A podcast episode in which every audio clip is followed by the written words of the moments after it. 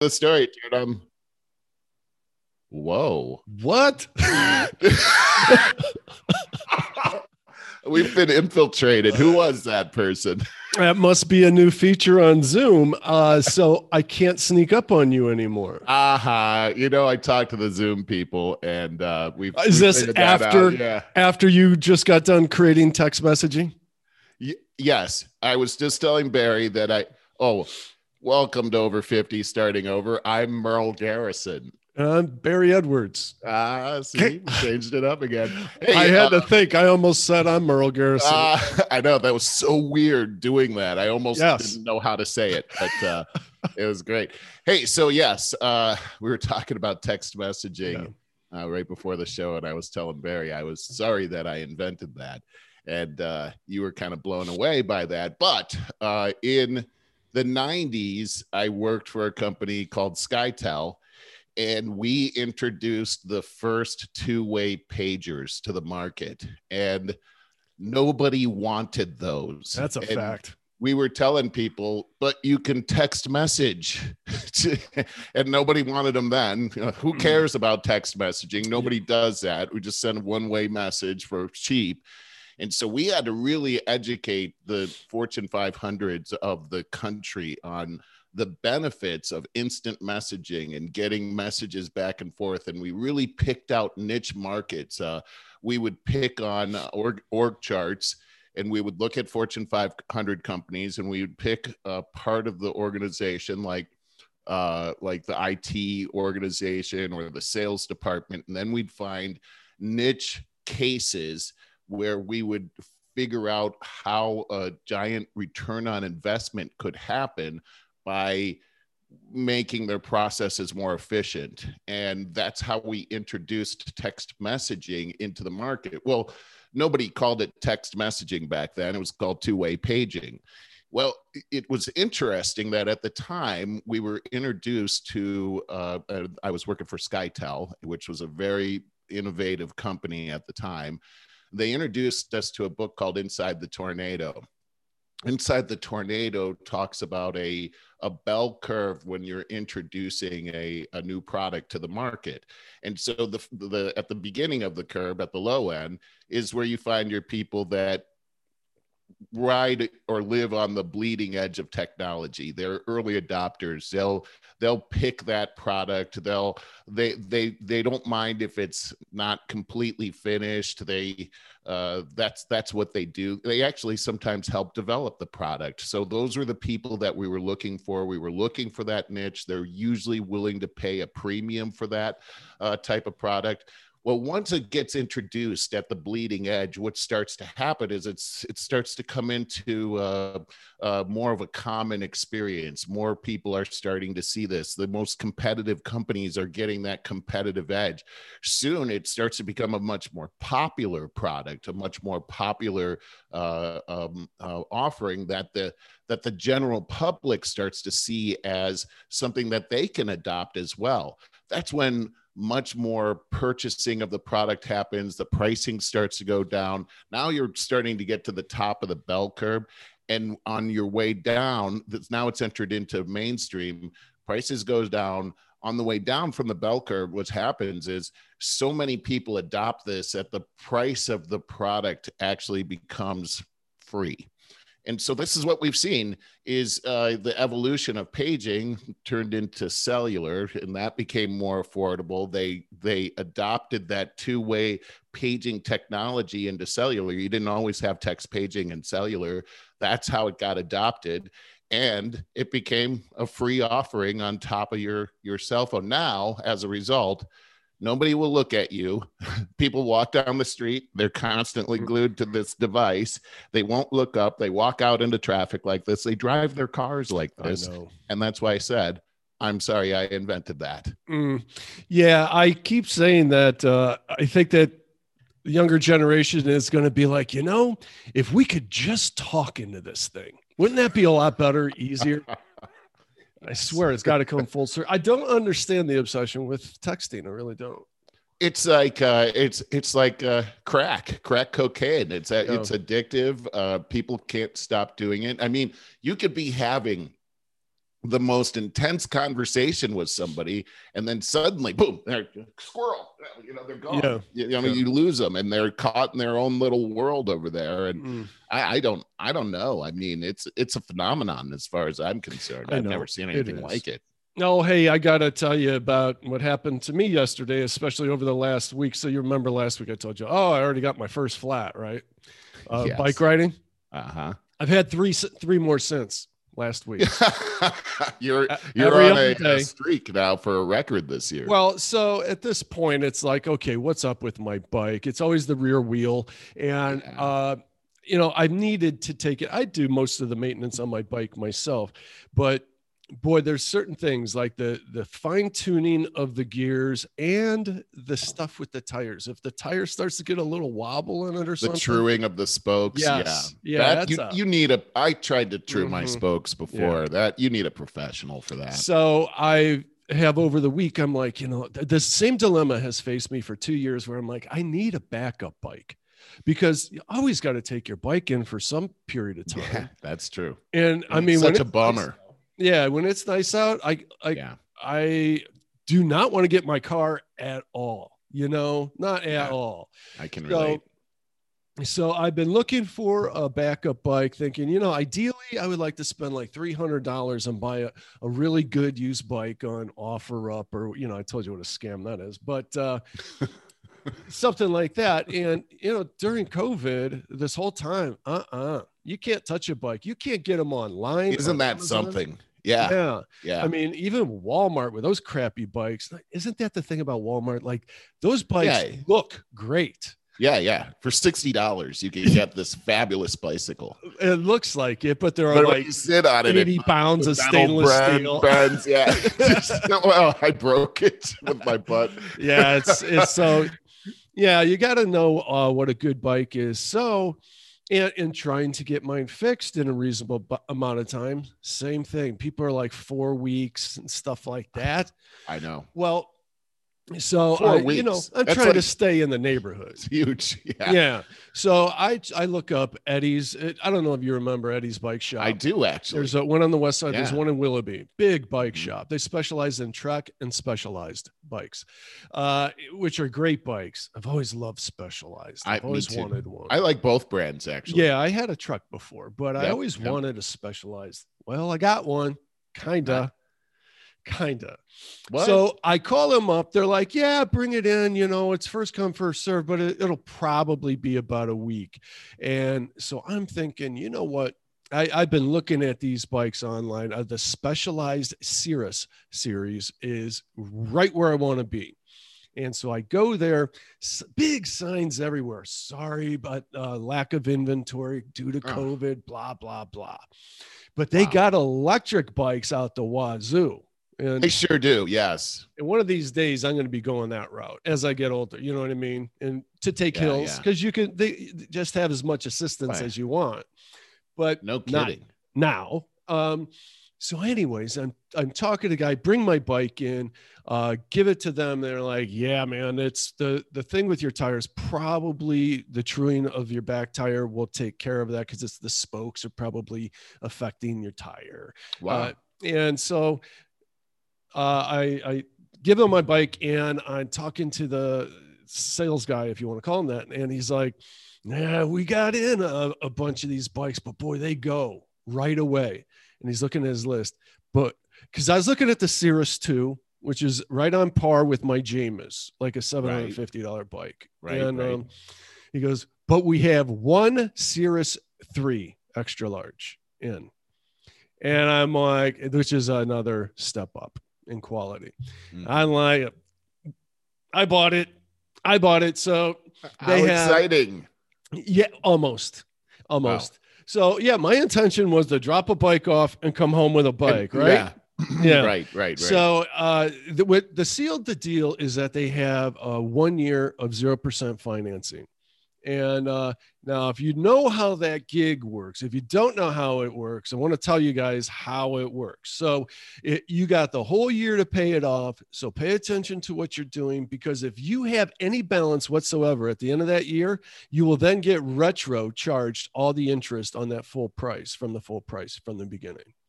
Really? I Yes. know that. So, anyways, I know that scam. So I'm just going to set up the auto payments in my bank. So each Right. month, So and I'm going to make sure it's $100 a month. And I'm going to make sure that a month before, I'm going to set a reminder in my calendar that a month before, I'm going to make sure it's fully paid off. Boy, Just in that's case. that is uh that's quite a thing, Barry. I mean, because you know, depending on what you bought, that's a that could be a big charge right there. Yeah, yeah. So it's a beautiful bike, Yeah. um, from what I remember, because uh, What?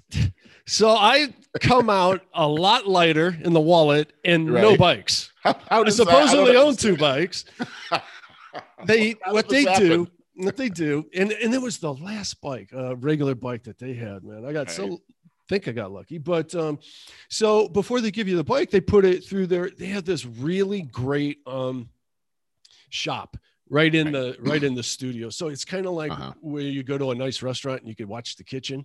Yeah. They have a big shop that's like that. Oh, cool. And so when they sell you a new bike, they put it through the shop. You know, they Ah. they fine tune everything, make sure it's tuned up and perfect for you. And this kid comes back to me, you know, I'm waiting 15, 20 minutes, and he comes back to me and he's like, you know, I was uh, redoing the derailleur, and there's this part here that screws, uh, fastens it somehow, and it's kind of stripped. I don't want to give it to you like that. So I've already ordered one from our Stow store, and it's going to be a couple days. So I'm like, so you know, Ah. over the weekend. Now it's a holiday weekend. We won't even be here on Sunday because we'll be Ah. out, you know, with the family. Ah, ah. I'm probably going to get the whole purpose of putting that money down, uh, which way more than I wanted to, by the way, is to have my backup bike. yes. At this point, my Jamis is now going to become my backup bike. Well, uh, yeah, eventually I'll get, I'll have two bikes. So, but in the meantime, uh, yeah, that that didn't work out the way at that all. Uh, I So would have Lisa liked it to had- So I planned on taking the whole day off yesterday. It was beautiful, and I planned on riding that new bike all day. Lisa had me out in the yard doing uh, lawn work, trimming and pruning and everything all day. Wow, this really turn of events. backfired on you. Wow, that really that did. what a what a turn of events. I mean, I I could Ah, I could I could feel the the the wind in my not Yeah. hair, but uh, you know, I can feel that. whole Oh, what a bummer. know, and- okay, wow. But the moral of the story is it, you know, every cyclist, somebody that enjoys cycling like you do, you need more than one. And yeah, you do. like it's kind of nice to have a mountain bike for your urban assault vehicle, local, you know. yes, yes. it, it kind of is, but I got another hype. I got another hybrid. Oh, Uh, you did. They're I just great. do, yeah, I just do uh, long extended uh, Yeah. bike rides, you It's know, perfect and for you. it is. So eventually I'll get it in uh, the world to be whole again. And, uh, but this COVID thing, jeez, man.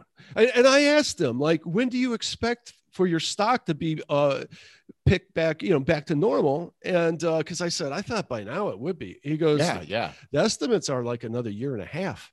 Year and a half. Yeah. What, what, why? Why is that? Did they They explain? it? said something about imported parts. There's something Yeah. about imported parts that has Mhm. something to do with it. And the other is just uh, uh, the bike manufacturers run lean and mean. There's right. traditionally only so much of a demand, and so you can't uh, put more out into the market than the market will support. And I don't know. You know what I think? I think by the time things get fully back to normal, it's like you were talking about with dogs and stuff. Mhm. People giving back their dogs, which is horrible. Oh, I think people are going to be selling bikes, used bikes like crazy, and then you're gonna then you're gonna get your sweet deals Right. year from now. Right, right. You know, uh, I it's interesting. I had my bike at the uh, bike shop for a tune up, and uh, they were like, "Oh, it's going to take you know about a week and a half," and I'm thinking this should take uh, 45 minutes. What are we talking about here? So yeah, and I noticed that my the bike shop.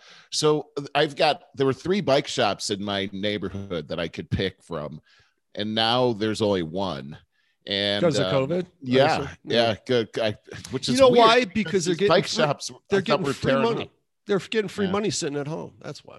Well, this is a problem because okay, so I'm glad you brought that up because Well, I we're went- not going into current events because I got to show. No, no, no, no. I I, okay. I went to the bike shop and then, uh, but I went there. I took my car to the car wash and then I walked over to the bike Did you shop. bring Hallie? Yeah, no, I was by myself, and um, I to the car wash. I was like, "Why'd you ask that?" no, she's she's over that now. um, and I, I, was in there, and I was noticing that the place looked like it was torn up. Like, where where's all the product here? Uh, uh, so yeah, I'm seeing that too. But then I, uh, but when I was at the car wash, they were like, uh, we we I just got in and they were they'd been closed for an hour and a half and I'm like what what what's going on here and they said uh, we we just don't have enough people working here and th- this is really happening you know like oh, you yeah. just said is that they can't find people to, to work because they're getting paid too much to come to work so that will tie into a current that, that get stuff done like you know it's yeah. uh, it's it's really crazy but it's a it's an impact all over the place but yeah, it, yeah, I know that would have been a perfect segue, but I did promise. I promised last week that I would uh, talk about Buffer doing automated social social media scheduling for your business, and now I got to make sure that I share the right thing. So uh, to back up, and you see my whole screen, Merle, too. I do. Okay. Yeah. So, our one of the biggest problems uh, challenges that we have as business owners, especially real small, lean, and mean business owners, is getting our stuff out on social media, which is our main means of marketing these days. And so if you're if you've ever tried to keep up with doing it on your own on your phone or whatever all any day all day two traps there. For one it's too time consuming. The other is that you get lost. You end up getting sidetracked into the social media trap. So it's not a, an efficient way to go. What is a good efficient way to go is buffer. Buffer is a uh, online utility that you can purchase for a single person can purchase this as i did for $140 for a year. And uh, it will allow you i believe up to eight channels. So i have if you see here twitter i have three facebook pages and that would be my my personal my edwards communications and over 50 starting over. Okay. And uh oh so yeah yeah i see the three. These are the three right here.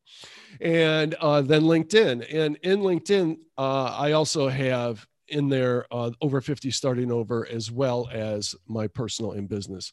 And uh and then uh, that's Pinterest. And then this is Instagram. Instagram doesn't work that great just because of the way they post. You do, I just let warning you, you do have to do an extra step. It'll actually, when it's ready to post, when it's uh, hits its schedule, it'll ping you on your phone and say, go post this to Insta, open up Instagram and post this. So there's that. The rest okay. is completely automated. Want to show you how I do it that makes it kind of easy. I like I start I use the same format all the time. I go to an old uh, an existing post such as this, I copy it. Mm-hmm. mm-hmm. And I'm just going to hit save and then so here's how you make a new post. So this is my website and with my website and hopefully yours is fairly similar, I have both a blog, which is my news mojo, uh, different kinds of stuff under there. And I have my case studies. And what I like to do, go to view all case studies. I open up my blog, a bunch of pages of my blog over here in tabs, and then a bunch of case studies over here in other tabs. And I like to mix them up. All right. I, because if you're doing just case studies, hopefully you have very interesting case studies that people can identify with in your industry. Um, but too much of it can look like spamming. So you want to mix it up with like your blogs and stuff like that. Uh, so like a reputation management 101. And I tell you all about that. Got a little video here. And so let's take a case study. I haven't done this one yet. So I'm going to do this, okay. this one right now and I'm going to just, what would you like to share? Boom, put this in. I'm pasting the one from before in here. Right. Yeah, I see that. Now I take this link out that I put in. See, it says full article. See, I, I this I type this all myself. I I like to put ha- uh, dashes around the heading because it doesn't come in like big and bold as you mm-hmm. would wish It just comes in as type. So this makes it look. Oh, I got more, you. It sets it off, right? Yes, yes, exactly. Uh, so this is all just my techniques that I've developed over time. This is not any buffer standard. It's a Barry standard. So I type in. This is just me again. Uh, full article, couple dashes, and then that caret right there for uh, clever little arrow. I put the article in here. Let's get rid of this existing link that was from before because now when I come over here and I click uh, copy this uh, URL, Right. I paste it in here and now it's linking up. oh, cool. Mhm. That's So pretty neat. then your hashtags are important so that if somebody is following branding or corporate identity or lead generation, online marketing, whatever, that these will more likely show up in their feed. Ah, um, okay. So then from here, I customize these links. So let's uh, finish this off. First of all, full page magazine cover for the Cleveland Ad Association. So let's replace this title. And uh, then I have some uh, excerpt, descriptive stuff. I took this photo in Little Italy uh, from, and all of that. And let's, uh, I put the dot, dot, dot at the end so people know that. By the way, that's a great photograph that you took. I, Oh, I thank you. That that that is a really cool. That's photo. a photo illustration, to be honest. I took that in 2000, like around 2001. And that's Little Italy. That bike just happened to be there. And that's like perfect that it was there. It is perfect. Because I it, mean, looks it looks like, like it looks like it's in Italy. You- Yes. Right. Yeah. Exactly. So the the megapixels were so small at that point. A 1.6 megapixel Olympus camera. Like our phones take something like 20 megapixels now, you know? right. So- right. I had to blow this up because print uh, to print something takes a lot of resolution. So I had to blow this up and then use a bunch of illustrative tricks on it in order to make it look nice. And it, Wow. it turned out great, but thank you. So I put the excerpt in here. And of course, I already replaced that link. Now, let's see, I'd like to have Cleveland in here. This is, yeah, there, this is uh, something to do for nonprofits and not for profits. Mhm. Um, not really startups, entrepreneur. I like to stay in there. Branding, I'm, but corporate ID, not really. But magazine cover, I love doing magazine cover art. Hmm. Um, nonprofit web design, no. Lead generation, no. Uh, and not really online marketing, but that's such a catch-all for me. I'm going to leave that in there. And so now what I have to do is I have to custom. I want it to go to all of these channels, and but they all take like Pinterest always asks you where do you want to put this, and I'm putting it under magazine design. Mhm. All right, Pinterest is the only one. They all work a little differently. So now at this point, let's copy all of this. Let's uh, let's uh, paste it down here into uh, that's that is Instagram. And okay, it did come over. It wants to, you got to make sure that you pick the photo to go with it. LinkedIn, very much, ex- pretty much exactly like Facebook. So That's this usually- is you're you're doing it. It's like asking you to format it for each one of Yeah. these uh, platforms because they have like some a little like, little different nuances. uh-huh, there you go. got it. so it. now Pinterest, uh, pick that photo. Uh, and this is telling me too many characters. So I have to delete some. Let's just uh, take out that much. Okay, that one's good to go.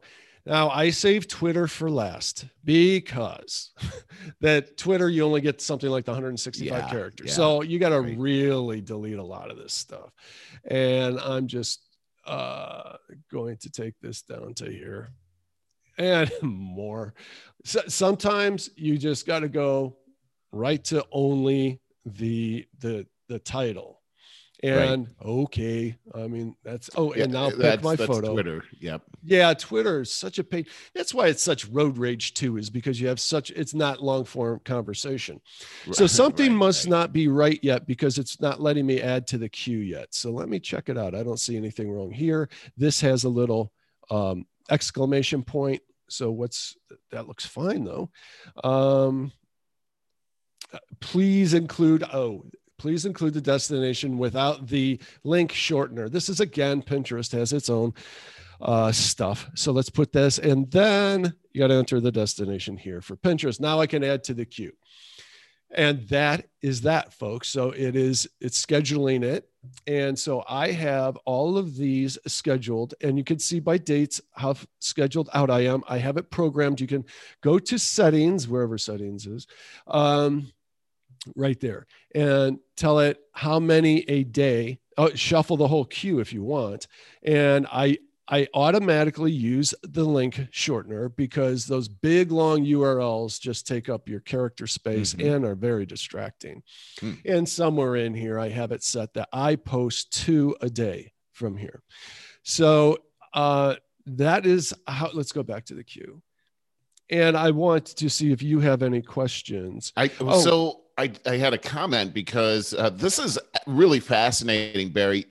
I've been to your LinkedIn page naturally, and when I go to your activity, I see all these things, right? I yeah. mean, these things are popping up, and I I was looking at it the other day and I was thinking, man, Barry does such a great job of putting really great content in here. And he must be on LinkedIn all the time doing this. And it's all this creative stuff that you're putting in here. And now come to find out you have this automation. You, you are doing this, but you're automating it. That's the thing I noticed too was how consistent you are in this. Mm. I had no idea you were doing this, but this this uh, when I saw your page and how you had it set up, I felt really, really bad about my own LinkedIn. I'm like, oh man, I got to do a much better. How is he do? How does he stay yeah. on top of this? This is fantastic, Barry. I mean, this is uh, what a great way to, to market yourself for business owners, self-employed right. entrepreneurs. Right. It's a must.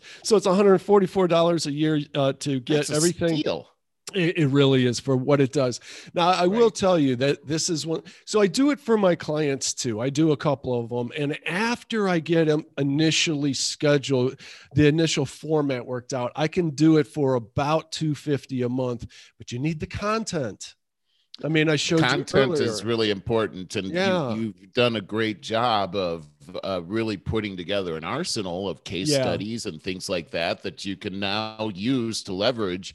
And it's uh, evergreen. This, this, machine. Yeah, so that's evergreen. So you need the once you have the content, you can then schedule it out. But what I want to uh, tell people is the thing that Buffer, the a limitation that it has, and it has analytics here, and this also gives me a uh, archive a look at my archives and um, what I may want to share again. Now, these haven't even been, oh, this is going out today and this is going out Thursday. Thursday. Um, so I can share them again and put them back in the queue. But when they expire, so uh, here's what I'm trying to say people always ask Buffer, hey, can I not put this on a perpetual loop? So I do this one time, I schedule a whole month or two worth of posts and that can just let it go forever no they don't uh, have that ability because um, it, let me just stop sharing at this point because it can uh, then be seen as spam now you got to understand right. buffer has to play friendly with facebook and linkedin all these different social media platforms and they have to play nice or get the big boot and right. so Facebook and stuff, they don't want you just putting out spam all day on an automated loop.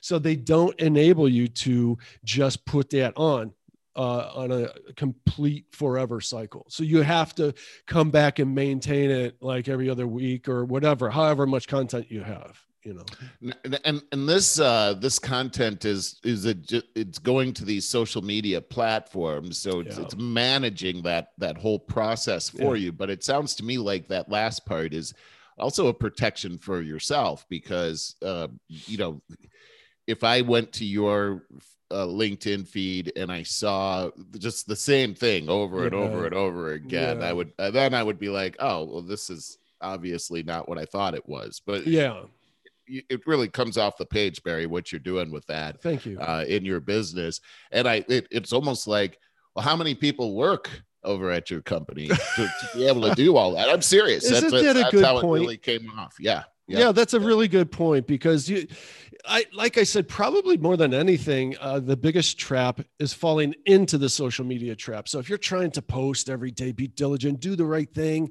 I've tried Yeah. Well, then the next thing you know, you're going down the Twitter rabbit hole or something like that, or Facebook, and you're caught up in some argument. And uh, it's a time suck. It takes too much thought too, because Mhm. you're trying to be creative every day and you're trying to jump in there. And, you know, in my company, we- we're constantly in, in incenting people to put stuff into their social media feeds. But at the same time, you know, you're always trying to find something. Fortunately, our marketing department know, really hands us stuff Sure. to do that with. But you want to be consistent and you want to put your own stuff in there as well. And this is a great solution for really, if you take a look at it, it's it's it's a little more than 10 bucks a month, and you're Mhm. you're what a great investment. Yeah, it truly is. And you could it's tax deductible. I mean, you can that's very true. against your business. It's uh, Yeah. It- so there's a, a lot to that. It, it's very, very handy, very valuable to get you noticed. You know, if you plan on doing a post every now and then or a blog every now and then, so few people see it. Uh, and but if you post regularly and start to get the hang of hashtags, more and more people will see it. But there, there's a marketing statistic that is age old, as old as marketing itself, that nobody will per- buy from you the first time they see your brand but but it takes like three to five times minimum so they start to oh this one this person entity or corporation is for real you know Yeah, and then yeah. start to develop a brand. Now what a brand is is what a perception of your company is. So if you think you don't have a brand you have a brand whether you want it or not. People are going to develop perce- perception. So realize that and help them develop the perception that you want. Man, that brings us full circle back to text messaging again, where it was a nobody wanted that, Barry. Nobody wanted that. It was just like, here it is. It's so great. They're just, we've Yeah. not seen that before. What? That's nothing. Get Well, out of here. Uh, talk about full circle. I want to segue using uh, what you talked about about 10 minutes ago, and that is those $300 handouts that keep getting tagged onto unemployment, which is why nobody can find people to work. You know what It's I mean? It's a thing, man. It's really Isn't it? Yeah. Oh and my I mean, God. I was, I've been hearing about this in the news and I'm thinking, I got a good one gosh, for you. you know, where, where is this happening? And, uh, and I, and I saw it just the other day and it, it's, a, it's really, it's really a thing. And, uh, and I'm hearing that there are many states out there. I think there's like 20, 20 23 them now. states reject Joe's handouts. right, right. Florida's It's destroying governor- their economy. Yeah. Ron DeSantis joins the Republican revolt against $300 unemployment benefit because it makes it impossible for businesses to fill jobs. It is amazing to me that we're doing it. Now, I can I'm trying to see the argument in Congress. You know, it's not like there's just Democrats saying, "Ha ha ha, let's push our socialist agenda because we will buy these votes from now and forevermore." That's what we want to believe. That's what we want to think. But there's Republicans in the same room and so they banter back and forth. And i think what i think the reason that this is still continuing i'm just throwing this out there is that we've seen such a i mean the economy has not even come close to crashing during this time which is amazing to me. And it must be from all the stimulus that they've pushed out there. Again i'm going to say again when we start talking economy i fully admit it's beyond me. But so I think that's why this has held on for as long as it has, because it's like, look, our economy is stable and doing well. The stock market's doing well. If we stop doing this, we're gonna, you know, inflation's gonna go through the roof, and you know, we're gonna be in a tailspin. That's what I think Right, right. the argument is. Well, I think the argument has a lot to do with that as well. And Mhm. I, I also think that as we take a look at the stock market, it's been a uh, it's been a mystery. Isn't it? How, how can the stock market be doing so well when nobody's working? um that, that- and and you take a look at all these businesses that are hurting uh at least i mean i you know they infused a lot of cash into hospitals. I work in hospital markets but these hospitals are all hurting. I mean they're it's not they're not in a good place.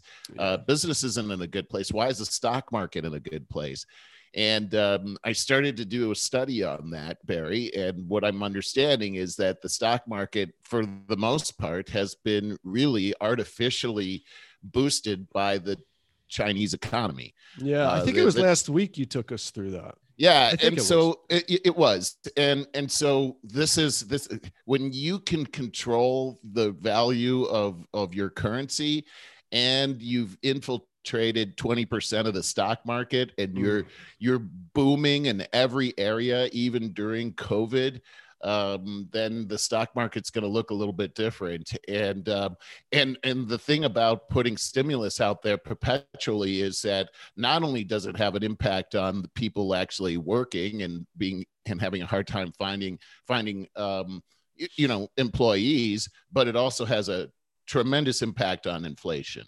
And so what we're seeing now, uh, we're seeing it at the pumps, our gasoline. I mean, that impacts everybody. Our gasoline's going up. What that trickles down to is that shipping costs are more expensive. That means our product costs are more expensive. Yeah. This is the tax plan uh, here. We're, we're all having to to pay higher dollars here as a result of this. Um, much of that stimulus money you know where did it come from if people aren't working then that means that the uh, revenues coming into the irs are lower that means in order to get revenue you got to print that money again it devalues the dollar Right. inflation hits this is, this is what we're dealing with this uh this so how do we get out of this that's Well, the question I, I know this much, and it's a little simple. It's simple enough that I can uh, share it. Is that so? When the government uh, finagles, manipulates the economy by printing up money, which is a dangerous thing, but it's it's what everybody does now. Um, so they put all this fake money out there, and the intention is is that when the economy comes back and starts booming, that means now you can raise interest rates, and uh, when you raise interest rates, uh, and that's like so if somebody borrows $100 and they pay back $125 the government literally takes that extra $25 out of the economy and burns it to get the uh, funny business out of the economy.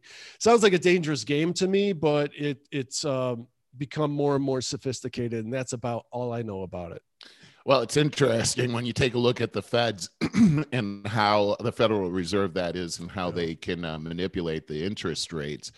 And uh, we we've seen where that, like you said, it's a dangerous game. We fell into the Great Depression that way, and um, and and it's a delicate balancing Mhm. game. And we are really in a place where this is uh, this is crazy. So um, in in business, uh, and I just had a business meeting with a very large healthcare company uh, at their corporate office this week, and they were saying this that they were talking about uh, how COVID impacted them. They've got over sixty hospitals across the country, and uh, they're pub they're um, they're a for profit organization, and they and they said, you know, we really can't talk right now about investing new dollars because we're still dealing with COVID. And I was asking some questions about how that impacted them. And they were saying, let, let me give you an analogy. It would be like this You've been out of work for a year, you finally get a job. So you're working. On your first day at work, your wife says, Let's buy a new car. And You're not going to buy a new car on that first day of work. You, Some you don't have any do. money. You're a year in the hole. Some people do, but is that financially wise for your future? Uh, maybe not. Uh, but uh, you don't. The, the point is, you don't. You don't just start spending money that you don't have when you when you first start getting money in, and uh, and and that's where these people are. And you know, today, Barry, we're hearing that Joe Biden is going to unfurl a his budget plan for the year and it's a 6 trillion dollar budget plan. This is a budget plan that's more than uh, we haven't seen uh, spending like this since world war ii um, we were in a world world war at that time. And uh, and it's odd to me that this is sort of the analogy that that guy told me this week is here we are just coming out of this terrible economic uh, disaster and we're deciding to spend more money than the, the, the levels that we've never spent before. It's it's mind-blowing. It's astounding to me how, how this makes any logical sense to anybody. I mean what what's your take on it barry? Well i don't know but i would like to have I, i'm sure aoc could explain it to us. I'm sure she could. It's all about climate change. I, yeah, I, this is like Merle that asking me about the economy, uh, and I don't. I just can't. It's I, it's beyond me. I, have said it over. But there's there's but I you you are a very common sense kind of guy though, and and these things you know obviously there are economic formulas that are behind beyond both of us, but you know there are common sense things. You have a house, um, you decide to spend uh, six times more than your your yearly income on something is that a wise decision or an unwise decision? You know these are things that that seem to jump off the page when we take a look at a 6 trillion dollar budget plan when our gdp is below 20 uh, trillion dollars and and you, you're so you're going to spend um, you know 30% of that? That that's we've never seen that before. That's a, that's a, that's Woo, that's a lot of money. Yeah. let's go to Vegas, baby. Um, okay, let's go away from the economy. I have so much stuff in current events, and I'm sure that you do too. So Hit me. I want, yeah, I want to say whatever you want to talk about. I just saw last night. I think it was a um, rising episode with uh, Saagar Enjeti was explaining how Bill Gates planned to use his leverage to leverage his relationship with Jeffrey Epstein, the pedophile, yes, pedophile island. Yes, that's interesting. Because he it? wanted to get the Nobel Peace Prize. This is freaking oh, I haven't heard this. mind blowing. Oh yeah, well, yeah. How does the Nobel Peace Prize factor into this? Okay, uh, so Bill Gates. Wait, hold on. What, what does Jeffrey Epstein have to do with the That's Nobel the disturbing part. So he Epstein was connected to everybody at the highest levels that you can imagine. So he was connected with the people that are on the committee, the main figures of the committee of the Nobel Peace Prize. And that and Bill Gates like you know So there's all this wonder and speculation like about around surrounding bill gates divorce. Now we're starting to hear about how shady bill gates actually has always been. And wow. then so he even after like a lot of people even after the indictments against epstein when everybody knows he's on charges for pedophilia bill gates is still right there on his coattails. Is uh, so what people are wondering is how the Epstein thing is case is in the public eye is opened up again. Now you know how they tried to bury that immediately. They sure did. Yeah. And oh, that reminds me about the. Uh, he also mentioned that the guards that were guarding. Yeah, they just Epstein, got off. They admitted fake. They just admitted faking the records, and they only got hundred hours of community service. Yeah. Yeah a hundred hours. So shady, Barry. Everything about it is so obviously shady. So the amount of powerful people that are implicated. Uh, so now I'm surprised that that one woman, I can't say her name, his uh, right uh, hand. Jesseline. There you go. I can't believe she's still alive. Uh, uh, we were we talked about that yeah. when they first put her in prison. It was like, uh, is she gonna die of COVID in there? Yeah, right. She and hasn't. I saw that they're now interviewing her. Uh, people people are starting to sing around her. Yeah. So I think there's a lot more to unfold. I, I mean, there is. There's a gigantic story there about but, some of the highest, most powerful people in the world connected to this pedophilia ring. And it's so crazy because when you take a look Ooh. at what happened to Jeffrey Epstein and how how crazy that was, and you look at the the mound of mega powerful people this guy was associated with these are the kind of people that can mm-hmm. make things disappear and uh, sure. you know with that kind of money so you know it's when you see that kind of news story just swept away really yeah. quickly then uh, you, that's a red flag, right? Well, it's it's, it's like the or they refuse to investigate. Yeah, yeah, Big red flag. It's like uh, the Clintons. Uh, you know, Bill Clinton for everything under the sun. Uh, them, their Clinton Foundation, which Obama has his foundation now, which is a money laundering ring. Yes. And it's absolutely. obvious. But Bill Clinton doing the whole obstruction of justice thing on the tarmac with the eternal attorney general back when his wife is bleaching servers yes. for obstruction of justice, no charges. And it's right in front of our eyes. Right and know, they just they get away with it. It's like they're robbing the bank right in front of us. And yeah, we're just like, oh, hey, let me help you. Let me hold the door for you. Uh, we yeah, we accept it as normal. We do. It seems yeah, like it's accepted as normal. We absolutely so, do. Yeah, there's some really big stuff going on in that uh, Epstein Epstein ring there. But uh, okay, not to beat uh, dead horse on that. Uh, how about Lockheed Martin? This was you're gonna love this. The company Lockheed Martin forced 10 top execs, uh, including a three-star general, to complete a three-day Zoom course to unlearn their male white privilege. Wow. Can you believe that?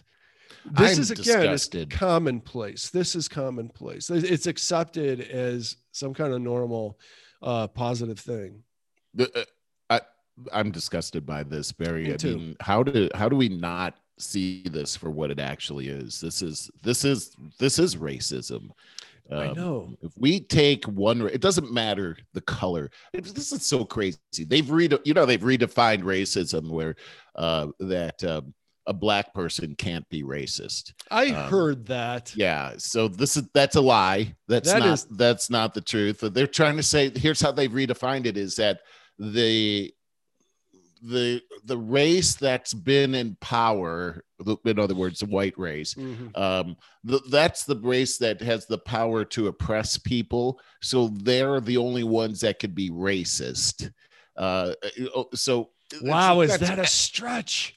It, the whole definition is racist? That's just taking that the definition and uh, contorting it into all this unrecognizable. this Well, they're a- always redefining words. Well, it's, so it's a Marxist tactic is to Mm-hmm. redefine everything in order to get your agenda accomplished, and and that's what they've done here. But uh, when we say that, and I agree with you, I truly don't. Again, that sounds so conspiracy theorist, but I truly don't believe that most of these people. I bet the uh, people at Lockheed Martin kind of got bamboozled with their white guilt into doing this kind of oh, thing. sure, that's exactly what happened. That- Yeah, that's how they use it. That's how. Of course, they're not the Marxists. Uh, that and that's my point, right? yeah, they're they're they're just victims of this, right? And, Oh. and what are they going to do? They they want to keep their jobs, right? So Mm. that now they're forced to go through this in order to keep their jobs. It's terrible. It, it's a it's a it's a terrible thing. But what does it do? What psychologically? What does this do? It separates people. Yeah, It, Right. it causes and it and it causes a great deal of guilt and resentment. Hey, anxiety. Yeah, yeah, and and so now all of a sudden you're a bad person because you're a racist, and this causes all kinds of division and bitterness and ugliness, and and also it has a high potential of causing psychological uh, problems in people. Let's Yeah. look at what just happened yesterday in San Jose. The the guy comes to Oh, the train right. station and shoots up the place. Why did that happen? We don't know the whole details, but here's what we do know: the man had been accused of of bigotry on the job and he was coming in for that morning for some kind of hearing on this. Uh, i don't know all of the details behind this. All i'm here to say is that you call somebody a bigot um, or a racist Mhm. and then you you load that on top of people that man some wires start to get crossed bad things Mhm. start to happen right here. You start to call a whole race of people racist. Man that is not going to end well uh, no, there's nothing good that can come out we have to cease and desist on this thing we have to Mhm. realize that there are powers that are using race baiting to uh, to d- destroy us um, Mhm. you know, it's interesting. The Chinese government has been attacking us since this week of, of revelations have happened. And, and it has to do with Wuhan and the virology lab over there. Big news. Probably everybody's heard about this already. But w- what uh, some some some things that are coming from the United States are well, do we hold China accountable for uh, genocide if they purposely launch something like this and china's coming back and saying okay well united states look at yourself you've had these human rights atrocities as well and then they start listing things that the united states has done and so this now has become this uh the, anytime you try to point at China and say you did something wrong, they're going to point right back at you and tell you all the things that you did wrong. And so this is their tactic to cover things. Of it's just interesting. I, don't know, man. It sounds like getting in a fight with the wife. You know. Ah, it's it it it really it's this is why when you take a look at world events and world politics, it's it, it, the news tries to make it very complicated. But Barry, I agree with you, man.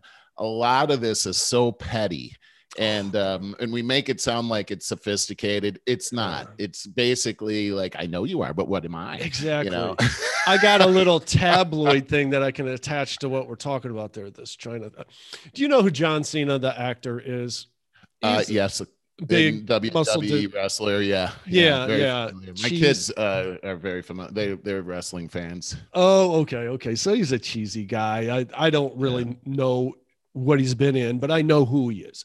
So yeah. he just this is a few days ago. Uh, it, this is really big in the media, the celebrity media. He just apologized to China for calling Taiwan a country during an interview. Right. Wow. Yes. Uh, the actor and professional wrestler posted the apology Tuesday in Mandarin uh, on the popular Chinese social media site Weibo. And I got a link to it. That's all I wrote down about it, though. But this, again, this is supposed to be a big tough guy apologizing to the entire literally on his knees pandering to china these actors are doing this all the time to china and they know they know how powerful and how infiltrated China is into the Hollywood market. Well, the Chinese uh, government, the Chinese Communist Party, also knows how influential that people like John Cena can be, yeah. and so they will incent people like John uh, Cena to to come out and apologize. And you know, the fact is, is that they've they've got a lot of power to manipulate people, and it's has everything to do with that that yen that yeah, I talked about. And if you could just print up a bunch of money, think about it. It's just, hey, how much does he need? Mm. You know, let's let's get him this and let's get him to say that we saw LeBron James doing the same thing. I have to say though, uh, as wimpy as I think John Cena's actions were, yes, I mean it was surprising to see him speak in Mandarin. Like, did, did you always know Mandarin or did you learn Mandarin just that those words really quickly to capitulate to the Chinese government? And yeah. that's what it seems like. He studied um, it. I do believe I read. Yeah. Well, it, it's, it's, it's pretty crazy that you would do this. Another thing I noticed about what he did when he mentioned the apology, he never actually said what he was guilty of uh, he never actually called Taiwan a country. I called. He didn't say I called Taiwan a country. So, in other words, in his script, he was very careful not to hmm. uh, take a side on that. Yeah. The thing that China didn't like. Uh, it just goes to show you what kind of power this this country has, and it's their government. It's not the people over there. I I, I know I don't have to reiterate that, but it's mm-hmm. it's the government that has taken captive of a billion oh, yeah. people over there. Oh, and that's really what's happening. They're controlling those people with social, with the, the, whole social credits that they can earn. Yeah. Um, they've got, this is a, a country that has the most cameras that are associated with AI. Um, and so they're surveilling all of these people. When you wake up in the morning, when you go outside, when you walk down the street, they're surveilling everything, and they they assign points to this whole thing, so that they can either reward or punish you. This is the kind of thing that's coming here. We have to stand against this kind of thing because we're seeing uh, a lot of i'm seeing a lot of these tactics that the chinese government has used we are starting to adopt here at mm-hmm. a very very rapid pace it's Did scary. you see last week where the Biden administration has outsourced private companies to uh, to spy on the general public, uh, uh, their social media? I thought I saw something about that just the other day, uh, but so, in passing. Yeah, so this is a pretty big deal, Barry, because first off, I, I, haven't seen anything like this. As we know, the National Security Administration has been doing this for years. This is not constitutional, though, uh, for the federal government to spy on you. We have a, the Fourth Amendment, which protects our privacy. There's, you know, the whole the show us your papers kind of thing, yeah. how that's not an American thing. Well, it's the same thing when they spy on your social media without your consent. Yeah. That's that's what's happening. So it's the federal government finding a loophole to be able to figure out what you're doing. And my understanding is because of the January 6th uh, a riot that they are targeting their political enemies. Really, anything that uh, would go against their their movement. Uh, that's really what they're watching. This is really the flavor that that uh, the Chinese Communist Party is inflicting on China. So we're seeing a lot of this evolution happening there.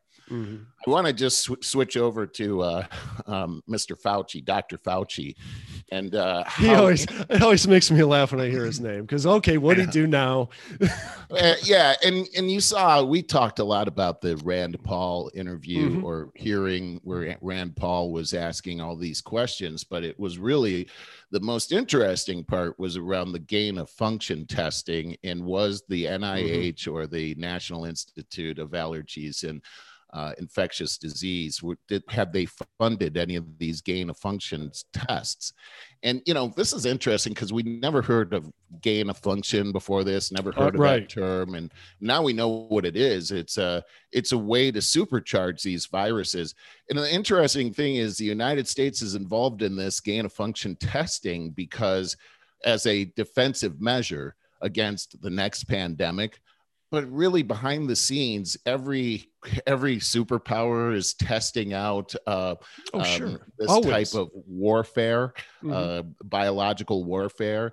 And so what we're doing is we're test we're we're doing this gain of function testing to prepare for another country attacking us with a virus. Mm-hmm. But guess what? Other countries are doing the same thing to prepare against us, potentially mm-hmm. doing that to them. Yes. So they're constantly doing this gain of function thing too to prepare against us, and we're preparing against them. So what we're doing doing is we're creating these amazing super bugs. So Dr. Fauci was saying to uh, to Congress to Rand Paul that nope, we're not involved in this. We we would never uh, yeah. uh, condone doing this in China. Yes, we do it ourselves. This Dr. Brick. uh, uh, we, we he, he's not involved in this. Well, the fact is, is all over the internet. Um, the results of gain of function testing in China with with this doctor's Chinese counterparts are are published, and it's also verified that these things were funded by the NIH. So this is a complete lie. So mm as soon as this starts coming out, Fauci starts talking about, well, maybe it did come out of the lab when he vehemently denied that all yeah. the way up until just now. At the same time, we find out that two virology lab scientists came down with COVID like symptoms sure. back in November of 2019. And we think that they could possibly be the ground 0 mm-hmm. uh, um, so those are the people that possibly left it out. So Biden's saying, let's get the World Health Organization to look into this. Let's do our own investigation. The World Health Organization, which is yeah. complicit in covering it up from the very get-go, who's in China's pocket. And and by the way, Biden and the Democrats distanced themselves totally from this argument because it was a Trump thing. And now Trump's tweeting out, told you, told you all along, way back then, it was from a leaked from a Chinese lab. They need to put enough time in between to let it simmer down and then they're going to claim that it's that they're doing the investigation and going to find justice now well it's interesting because that's going to backfire on them because there was already an investigation going on when the biden administration came into office and they shut the investigation yeah. down without telling the general public that they shut it down now biden is saying i've given you 90 days uh, our, our uh, secret services to come back with a report well, first off, it shouldn't take 90 days. They were already doing a report on this. Let's see what the report says right now. Um, first, secondly, why did you shut it down? Um, because there was never any conclusive evidence, apparently, that uh, it didn't escape from the lab. If there was, then we'd see it already. And thirdly, um, I don't know what third is. anyway, but thirdly, how the heck are we going to find out what's going on over there? I mean, oh. do unless we have spies over there, and of course we do, but I, I mean, we're not going to find out from the Chinese government. We're not going to find out from the World Health Organization. That sounds like a stall tactic. Yeah. I don't think we're going to find out. I, don't. I think the evidence is pretty clear. Here's what I got is that back when this whole thing started, we wanted to investigate the virology lab and China would not let us in.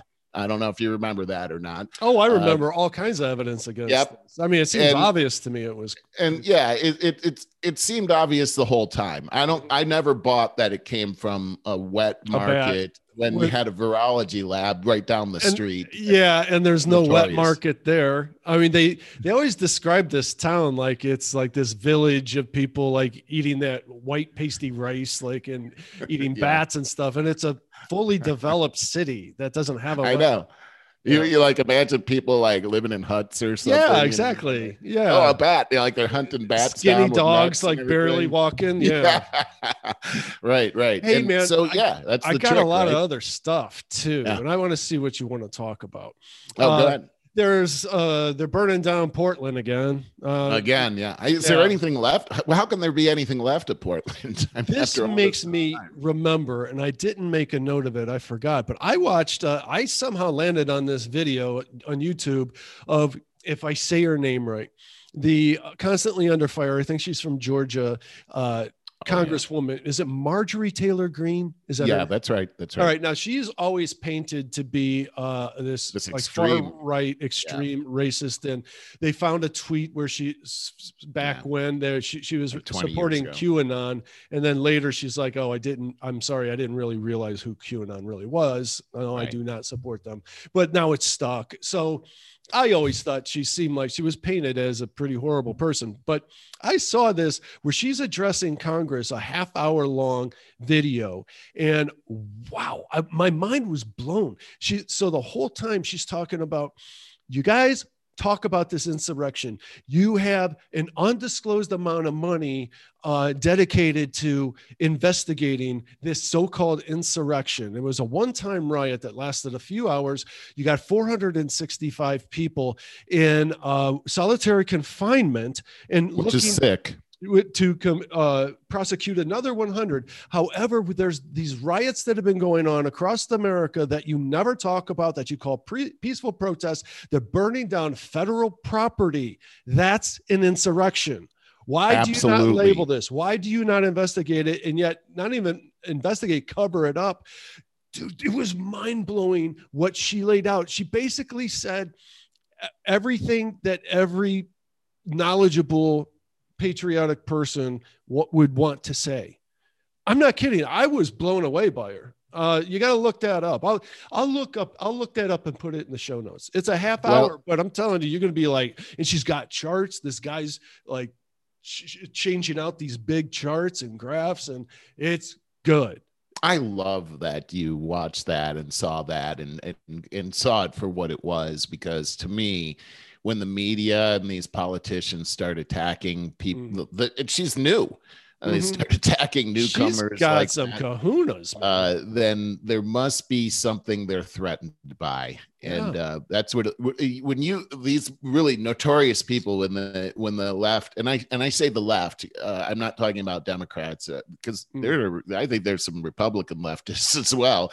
Mm. Um, that uh, when they come out and they start attacking these people and attacking their character, that's those are the people I want to hear from because obviously mm-hmm. that's their classic uh, defense. It works every time, right? Correct. Um, it, when they have nothing to really uh, attack on the substance, they attack the character. So, so that's when I know that that person must be saying something that that makes a lot of logical sense here. Mm-hmm. And um, I'd heard her speak before. I never heard anything that sounded outrageous except for that whole QAnon stuff. But hey, anybody could have gotten fooled into that whole thing back mm. back then. And and who knows? I mean, who knows what the heck is going on? I, when they when people say it's a conspiracy theory now, I already know that that's another are you talking about QAnon? By that, what are you I don't know anything about QAnon. I I'm don't either. Saying, I've tried looking it up. I can't really find. I I still don't know what the heck it is.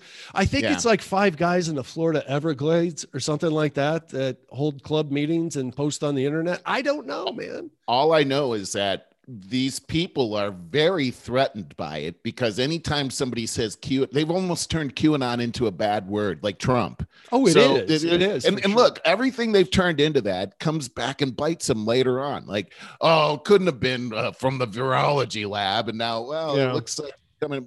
Now that we you may have forgotten that it was Trump that said that. We're gonna. I think Yes. it might have been out of the virology lab. Well, that's Really? pretty good news. Yeah. Like, oh my gosh, you know, boy, that Joe Biden, he's on top of things, isn't he? You know? um, but it's just like every uh, every time they demonize something to the point that it's a swear word, it's probably the truth. I mean, I know. it's so crazy how this has happened. Crazy But, world. um, uh, so that Marjorie Taylor Greene, I think, think that's it- That's it. Yeah, and I keep an eye on her Mhm. um, because everything that she's saying about that January 6th thing and and every, the way that you just laid it out too. Um, they're attacking federal buildings, and when you take a look at the Civil War and how that started, uh, it was a mob of people attacking a federal building that started uh, the Civil War. It was Fort Mhm. Sumter. Mhm. Um, this is this is I think is she happening said it's an act of doing war. nothing. Yeah. Yeah. it is an act of war. It's Mhm. an it's an act. It's a literal act of insurrection. That's what an insurrection That's- is. That's what she and it's happening constantly. Uh, we, you know, when when it's a war, Oh, it happens. It happens constantly. When it's an event, it's a couple hours and it's over. That what happened in Washington Yeah. was a spontaneous, maybe a spontaneous. It was an event. It was over. Boom. It was done yeah. there's certainly not a, a Republican Party, a mainstream Republican Party that condoned that. That's not Mhm. what the party stood for whatsoever. But sure, the media, they want to twist it into that whole thing. It's Yeah. sick. Another thing. truth is being twisted. other things that she brought up in that was about the millions of dollars. She had all kinds of facts and figures. Uh, she was so prepared, did her homework, and all the millions of dollars that are being uh, taken from the tax-paying citizens in those towns from uh, damage, all the damage being done, and the businesses being that are being burnt down and damaged. And she's like, Right. these are tax they're already paying taxes you're spending their money right now wasting their money and they're getting uh, the other side of it the, the bills for the damage here in town and you're turning your backs on all of this and allowing it to happen over and over but she made some absolutely terrific points and it's sickening and she said several times because i was like boy i wish she would say and then she says you Ah. keep forgetting who's paying who and that is you are being paid by the tax taxpayers to do your due diligence here and uh, reminded them somebody said recently somebody really smart i was listening to on a podcast said every government no matter if it's local uh, state or federal or what country always needs to be reminded of, well every democracy always needs to be reminded over and over again who is in charge and that is the people not the government. And i see that on a local level all the time. We obviously see it right now on a federal level. Yeah. You know, Ronald Reagan put it uh, pretty succinctly when he said that uh, freedom is something that has to be fought for in every generation. It's not inherited. And the first freedom that you have is freedom from your own government. Um, and it's an interesting thing freedom from your own government. Mhm. But Ronald Reagan also said this um, the scariest words ever uttered are, uh, We're the government and we're here to help. and so that's a freedom from the government is uh it, it's you, you have freedom from being oppressed from your government and Mm. the governments have oppressed their people uh since the beginning of time uh, until now this is what Lincoln meant when he talked about the great experiment uh, at uh, at Gettysburg, and we'll see if this experiment uh, uh, will still continue on. But we're going to prove it, and and this is where we are today. We we're still proving uh, it, and um, we're constantly going to have to battle. This is a battle. The freedom battle is a constant and evolving battle, and we have to Mhm. keep it up. And part of it is we have to be informed on what's happening, and that's really what we're doing here, Barry. Is we we want to keep you informed of what's happening and keep talking about it. And we need to be able to keep the channels of communication open between people that are Republicans and Democrats and different races, and we all are a part of the same race, the human race, and we're all part of the same country. And it's a country that's founded in love. We can't allow ourselves to be separated because like it says you know divided we we don't we we fall when we're divided. We're united is how we stand. Mm. and that's uh that's we got to get back to that barry.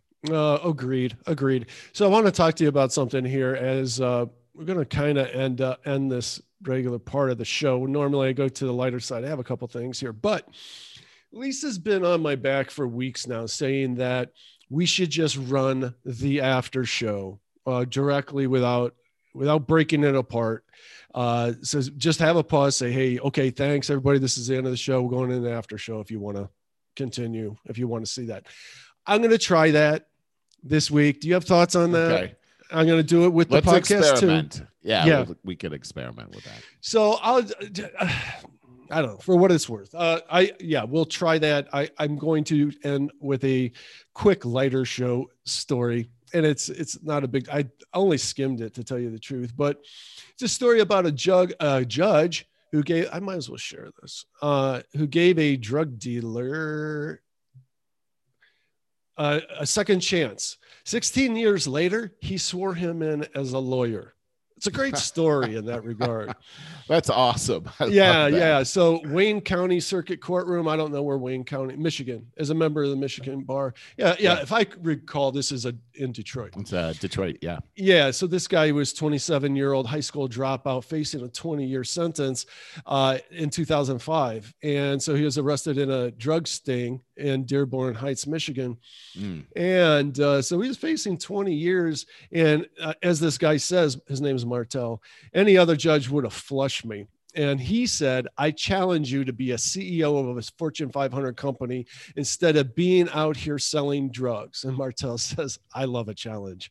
So today he's That's not awesome. a CEO, but he earned, listen to this, but he did earn a full scholarship to college and then another scholarship to law school. That's amazing right there. Wow, By the wow. way, did you hear that uh, Kim Kardashian didn't pass her first year of uh, law school? I didn't even know she went to law school. Oh yeah, she was being heralded as a genius. Um, so, anyways, back to oh. this. Yeah, yeah. and uh, last week, he raised his right hand and was sworn into the as a member of the Michigan Bar in the courtroom of the judge who spared him. Also administered the oath. Uh, I I think that uh, is one heck of a story. So well, I, I just caught a line there that the judge said is that it was better than walking his daughter down the aisle. Oh no, yeah, yeah, yeah. That's that's that's, really, that's honestly uh, really something because right I, I, would say as a what judge, a great judge. What a great yeah, judge. But as a judge, uh, uh, you probably have more stories of failure of yeah. things you wish you could take back than you do mm. of things like this. We have a judge out here, uh, Cicconetti, and uh, he's been around forever and he's known like you'll see stories kind of regularly about his creative sentencing. He will I, trying to think of some things he'll make somebody hold a sign of apologizing for the absolutely horrible thing that they did uh, hmm. things like that. I i that sounds awful. i can't think of uh, i can't think of any real particular things but uh, yeah Are so good good things? Because that yeah, didn't sound so good.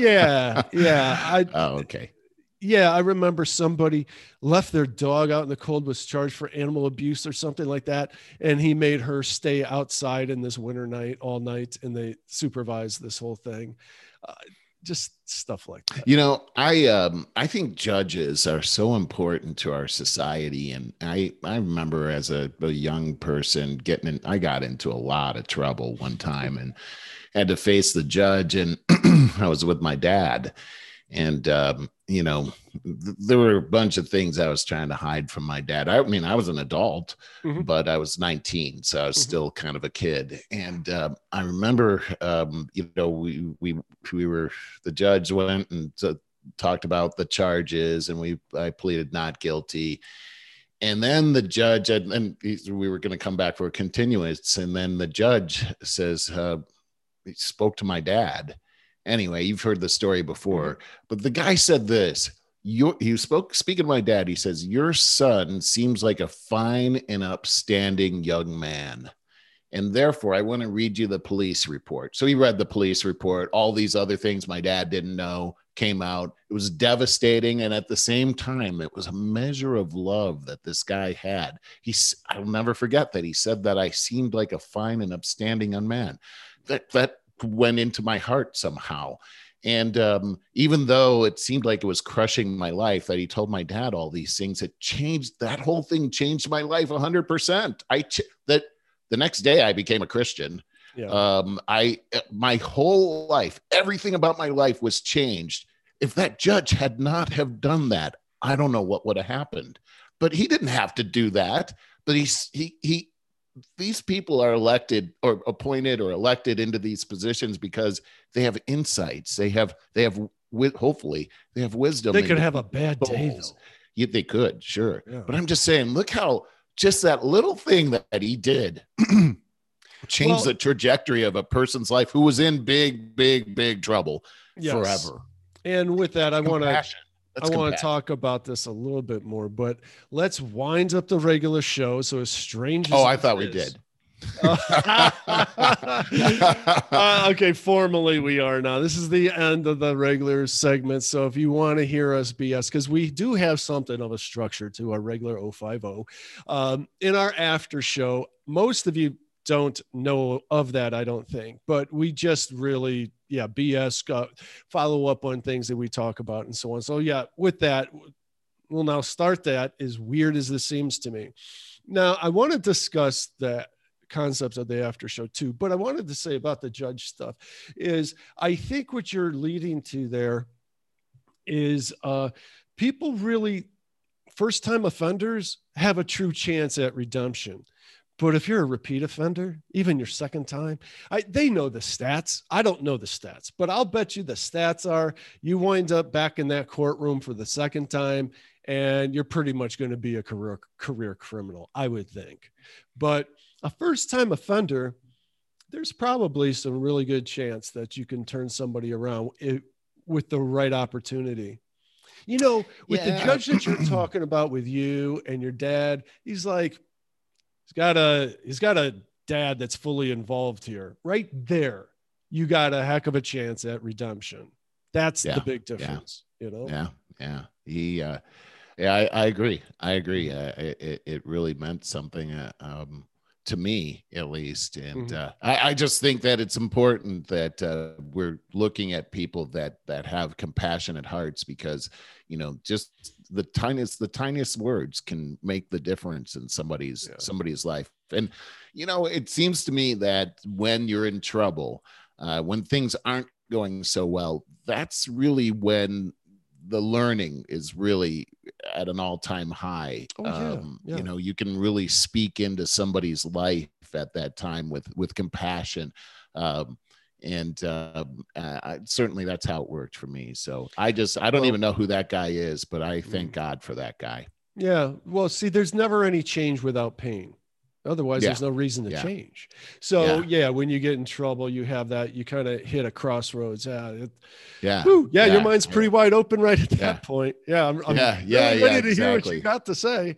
Yeah, you know, we were talking about uh, Papa last week, mm-hmm. and we were talking about that. That um, you know, just the pain of somebody passing that you love is so terrible, but it does seem like you can learn a lot of spiritual truth in that in that zone of pain it, you're you're open to being to to you're so desperate to hear something that's going to help you too like you yes. really your ears are wide open for mm-hmm. that and so um, I think it's an opportune time for families to be able to get together and help each other in those kinds of situations. What we're finding here is that there's sort of a sweetness that goes along with this with our family. We we were over we were all together just the other day, and um, you know it's a it's sort of an interesting thing the dynamics in our family with um, with our kids and and of course you know uh, I have my wife Anne Marie and and then and then Tracy is my ex-wife and mm-hmm. and they're we're all together and we we all love Papa and uh, there's something about being together in a situation like that that in a family that you know we, that seems to accentuate the love that's there in the family Yeah. and um, it's it's actually a beautiful thing but i, I wanted to uh, just mention that uh, that lisa uh, had had uh, really had complimented me about uh, what we had talked about in the in the after show last time and um, i mean is it okay if i read what she Please. said Yeah. um, I remember yeah. it really touched me too. Yeah. she uh this is we were talking about papa and and his passing and I, I i don't remember exactly what i said but i was i was really trying to look at it from the perspective of the other side of the pond Yes. uh and, It- and you really said exactly. I because I love the way you said this. You said something to the effect of it's like uh it's like your loved ones leaving on a cruise ship and you think you're never going to see them again, but the people on the other side, the destination, are welcoming that person uh, from that cruise ship. I didn't a- say it as well as you did. it was a book I read called Pilgrim's Progress by John Bunyan. And this is a well, old book, but it's fantastic. And at the end, this person was leaving on this ship. And as it was going over the horizon, the group there was so sad that they were going over the horizon. But then the picture changes to the to the other side of the horizon where this group of people are so excited when they see Yeah. the ship. She's coming. Here she comes. She's gonna be Mm. here. They're so excited. That's heaven. That's what it's Yeah. like in heaven. And and that's That's so good. very comforting uh, to think that way. And when we, a lot of times we feel sorry for the people that passed away. But really, it's they're that they're experiencing this amazing thing. You know, Mhm. Papa was getting to see his mom again after Yeah. he's hundred years old. After all those years, he think how long he hasn't seen his mom, and there she is, all young and beautiful. Um, it's such an amazing thing. But uh, Lisa wrote, um, "Love the conversation about your not so ex father in law." It's so difficult to lose a loved one, but you brought tears to my eyes in how you and your family walked him right up to the end, holding his hand until those on the other side could take it and guide him all the way home. Oh, that's beautiful. It is. says, I didn't have the courage to do that with my father. At 37, I could not bear to watch him suffer and did not want him struggling to take his last breath at the age of 63 uh, be how I remembered him. Now at 55, with people like both of you, uh, Barry and I, in my life, uh, uh, I, let's see, read more. I uh, just might find the courage to be there for my mom or others that may need it in their final moments on on a side note, I highly recommend that you uh oh yeah, roll your podcast into the after show. So there it is. We're doing it right now. well, but she um go ahead. go ahead. Oh, I was going to say she keeps saying that I can I, I can never find it the after show, and if I can't, I'm sure that your other listeners that have a hard time, and we're not going to try that hard, you know. Yeah, yeah. She I think she's right about that. And uh but just going back to this whole thing about um being there at, at the side of your loved Yeah. one. I can so relate to what she said. My father, when he passed away, um, you know, he died of a heart attack, and my mom was there, my brother was there, and they I I, I sometimes wish that I was there. But at the Mhm. same time, seeing my dad struggling like that, just imagining my dad, who's like a pillar of strength in my mind, I, I can It's so hard. relate to what Lisa is saying. And I, I, love her honesty and being able to just put that out there say that.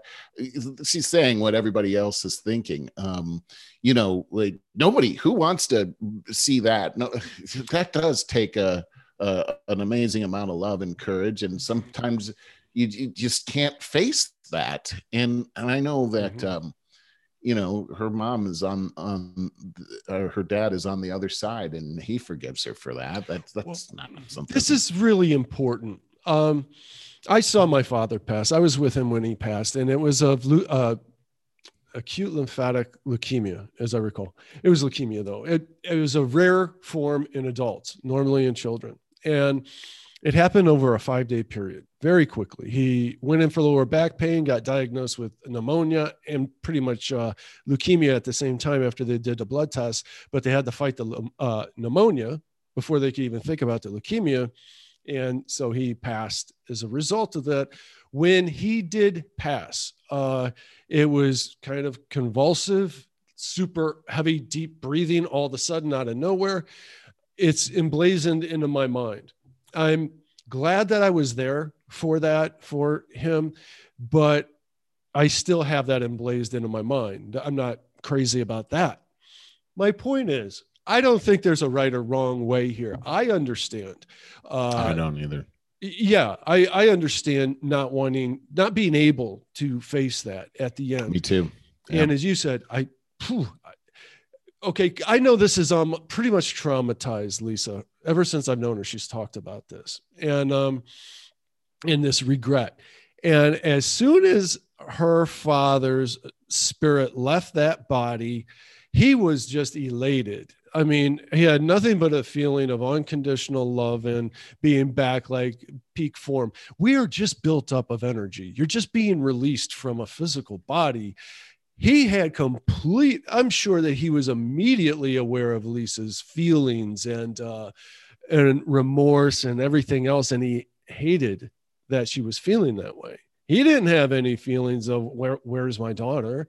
to say the least he was he's right there with you i think even now that you can you can still reach out and and feel a part of that energy a part of his mm. spirit so i i just I that's beautiful barry what you're saying is absolutely beautiful i agree beautiful yeah. Well, I, I, just don't want to see people beating themselves up over this Me because neither. there's not a right or a wrong way. No, now, what's horrible and- what's absolutely horrible are the people that have been forced to pass away completely alone because of COVID oh, in nursing is. homes and separated from all their loved ones, even spouses.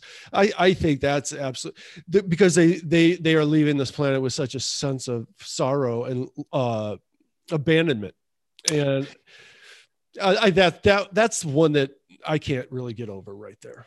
You know, I agree that I've got a friend of mine had that happen with her her mother, and uh, and it was yeah. really sad. And then our neighbor, um, he he died um, a few months ago, not from COVID, but he was going downhill and they took him away but the family wasn't able to they weren't able to go to the hospital and they were getting conflicting reports and oh he's this is bad oh no he's getting better everything's good nope he's dead uh, that's that's basically the kind of information that they mm. got, and it's just a terrible thing. And uh, I, I, I agree with you, but I wanted to just bring up something else that Lisa wrote here, and mm. and it's just that she wrote that you know now I'm 55 and uh, I have you know people in my life that have given me the courage to be able to be there, and I, you know that's how you know i know you know lisa's faith and everything and that's that's how god works with people mm-hmm. is that you know you're gonna have failures in your life but god's gonna use those failures to teach you things so that yes. when the when when he really needs you to be there yeah. you're going to not only be there but you'll be an example for other people.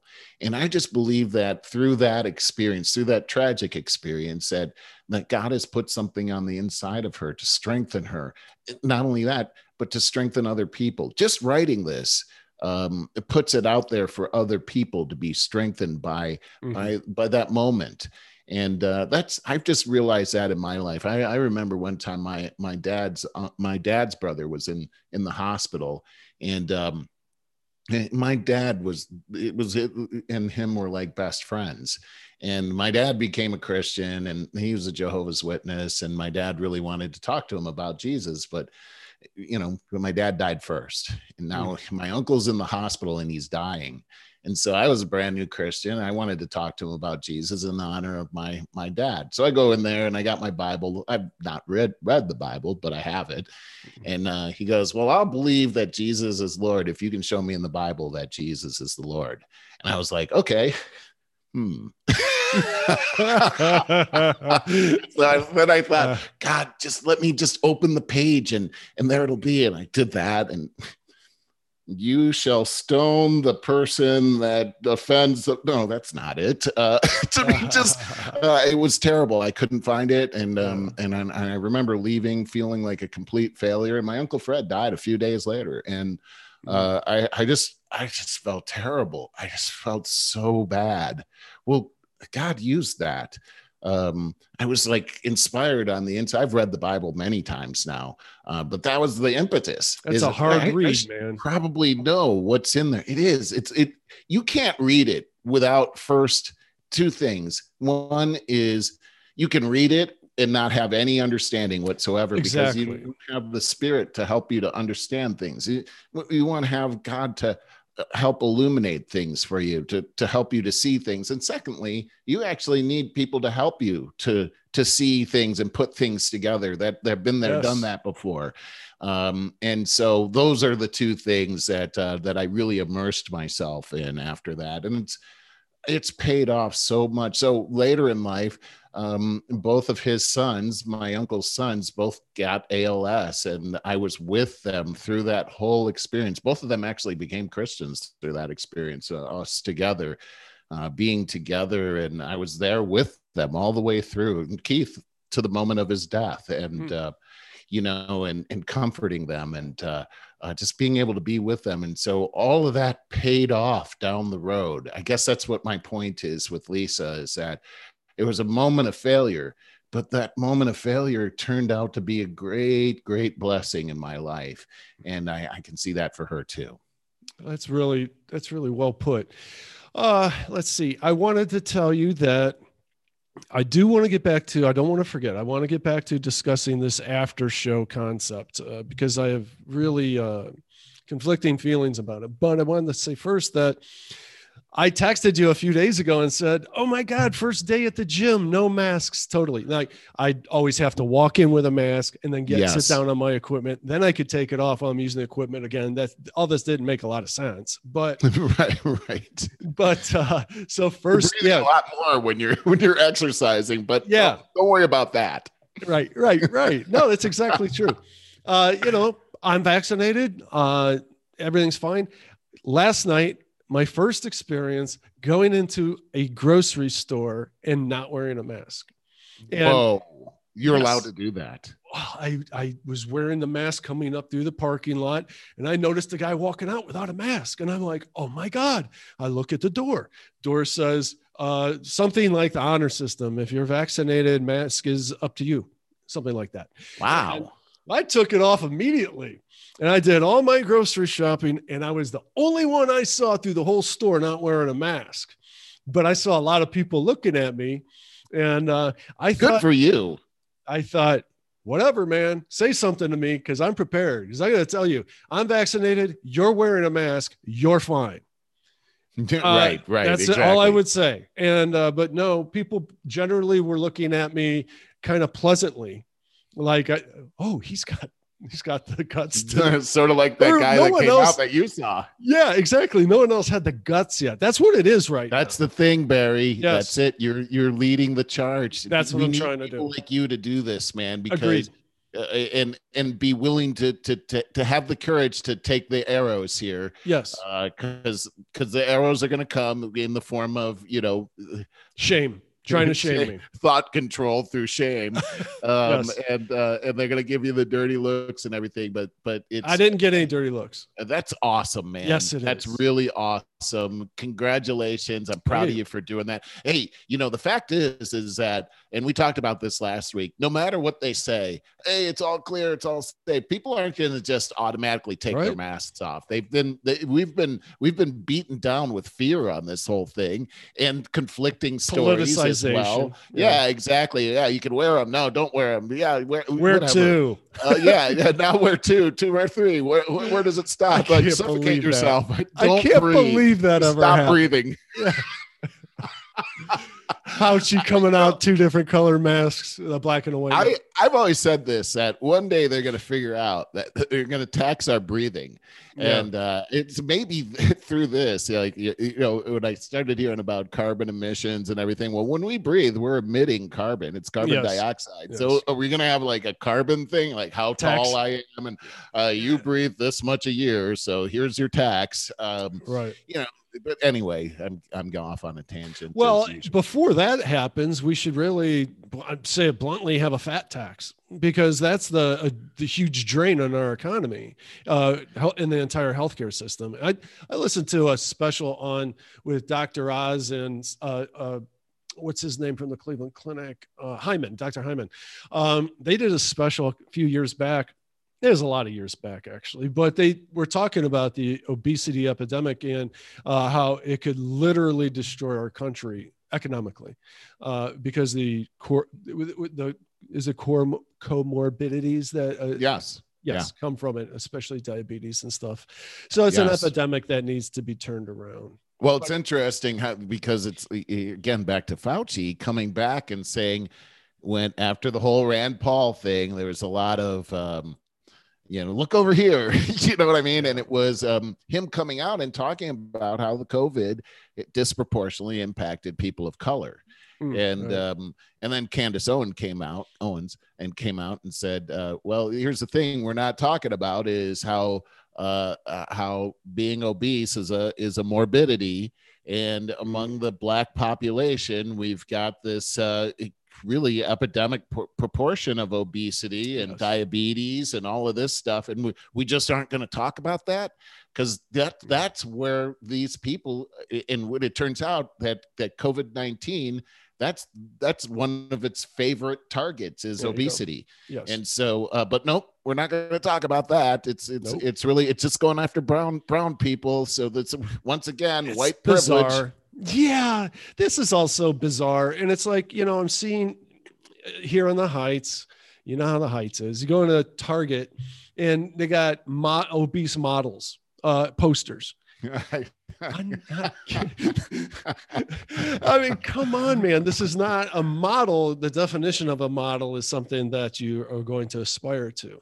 That is yeah. not a good Yeah, yeah. That's not the yeah. I, I understand about there's a uh, there's a fine line. Like you don't want to throw more anxiety onto a situation. Like if people are overeating, it's any addiction. Uh, you, you got to do the balancing of well, take heal the anxiety that's there so that they can heal and kind of heal that addiction, that addictive part. But there, then there's the, the balancing act where it goes into enabling.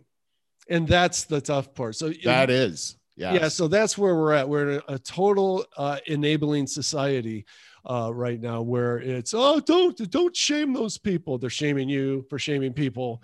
And it's that is so true, right? It's a ridiculous not, place where you're not allowed to shame unless I feel like you're in a category that's worthy of shaming. Yes, there you go. There you go. yeah. It's a strange place where uh, we live in a crazy world, though. We, we? do. It's really it's All kind right. of funny, actually. It's funny in a stupid, sick way. way. Yeah, yeah, yeah, Like in a real, like I feel sad for our society. We're so stupid. yeah, you're right but, about that. Okay, let's talk for a minute about this after show concept because okay, and maybe, you know, maybe our listeners are like 90, over 90% between 45 and 50, 60 years old. Uh, I know that from stats that I've seen. So maybe that age group uh, isn't like your average podcast listener. Like I am your average podcast listener, and I've been doing uh, listening to them for so long that I have habits around them. I like right. some shows so much. Like I love if I could get them twice a week. Oh, thank God, that's great because I hate waiting a whole week. You know, that's what I why I decided to start splitting off our after show, and uh, on the podcast, the audio, I have been releasing, of course, our our regular show on Friday afternoons as soon as it's hot off the hot off the presses. But I wait until Monday morning, 5 a.m., to release the after show. So people, you know, if you're like me and you like going to the gym and starting your week with something you enjoy, you can, there you go. You're, you're ready for that second one. Yeah. Um, I like that. I, well, okay. Now we're going to go in circles here because uh, with the after show on YouTube, the video version, um, what I do is let the after show come up. As soon as you get done with the 050 segment, the after show comes up and you can click on it. Most of the time, I screw up the links a lot. I have a lot going on now that we do the after show too. And I've been messing up a whole bunch. Maybe, and I don't know because I can't even get our audience to comment on our YouTube channel and stuff like that. They'll send you a text or something on and maybe yeah, right, send all right. a text let us know what you prefer um, because basically all we're going to do then is have a two hour show Yeah.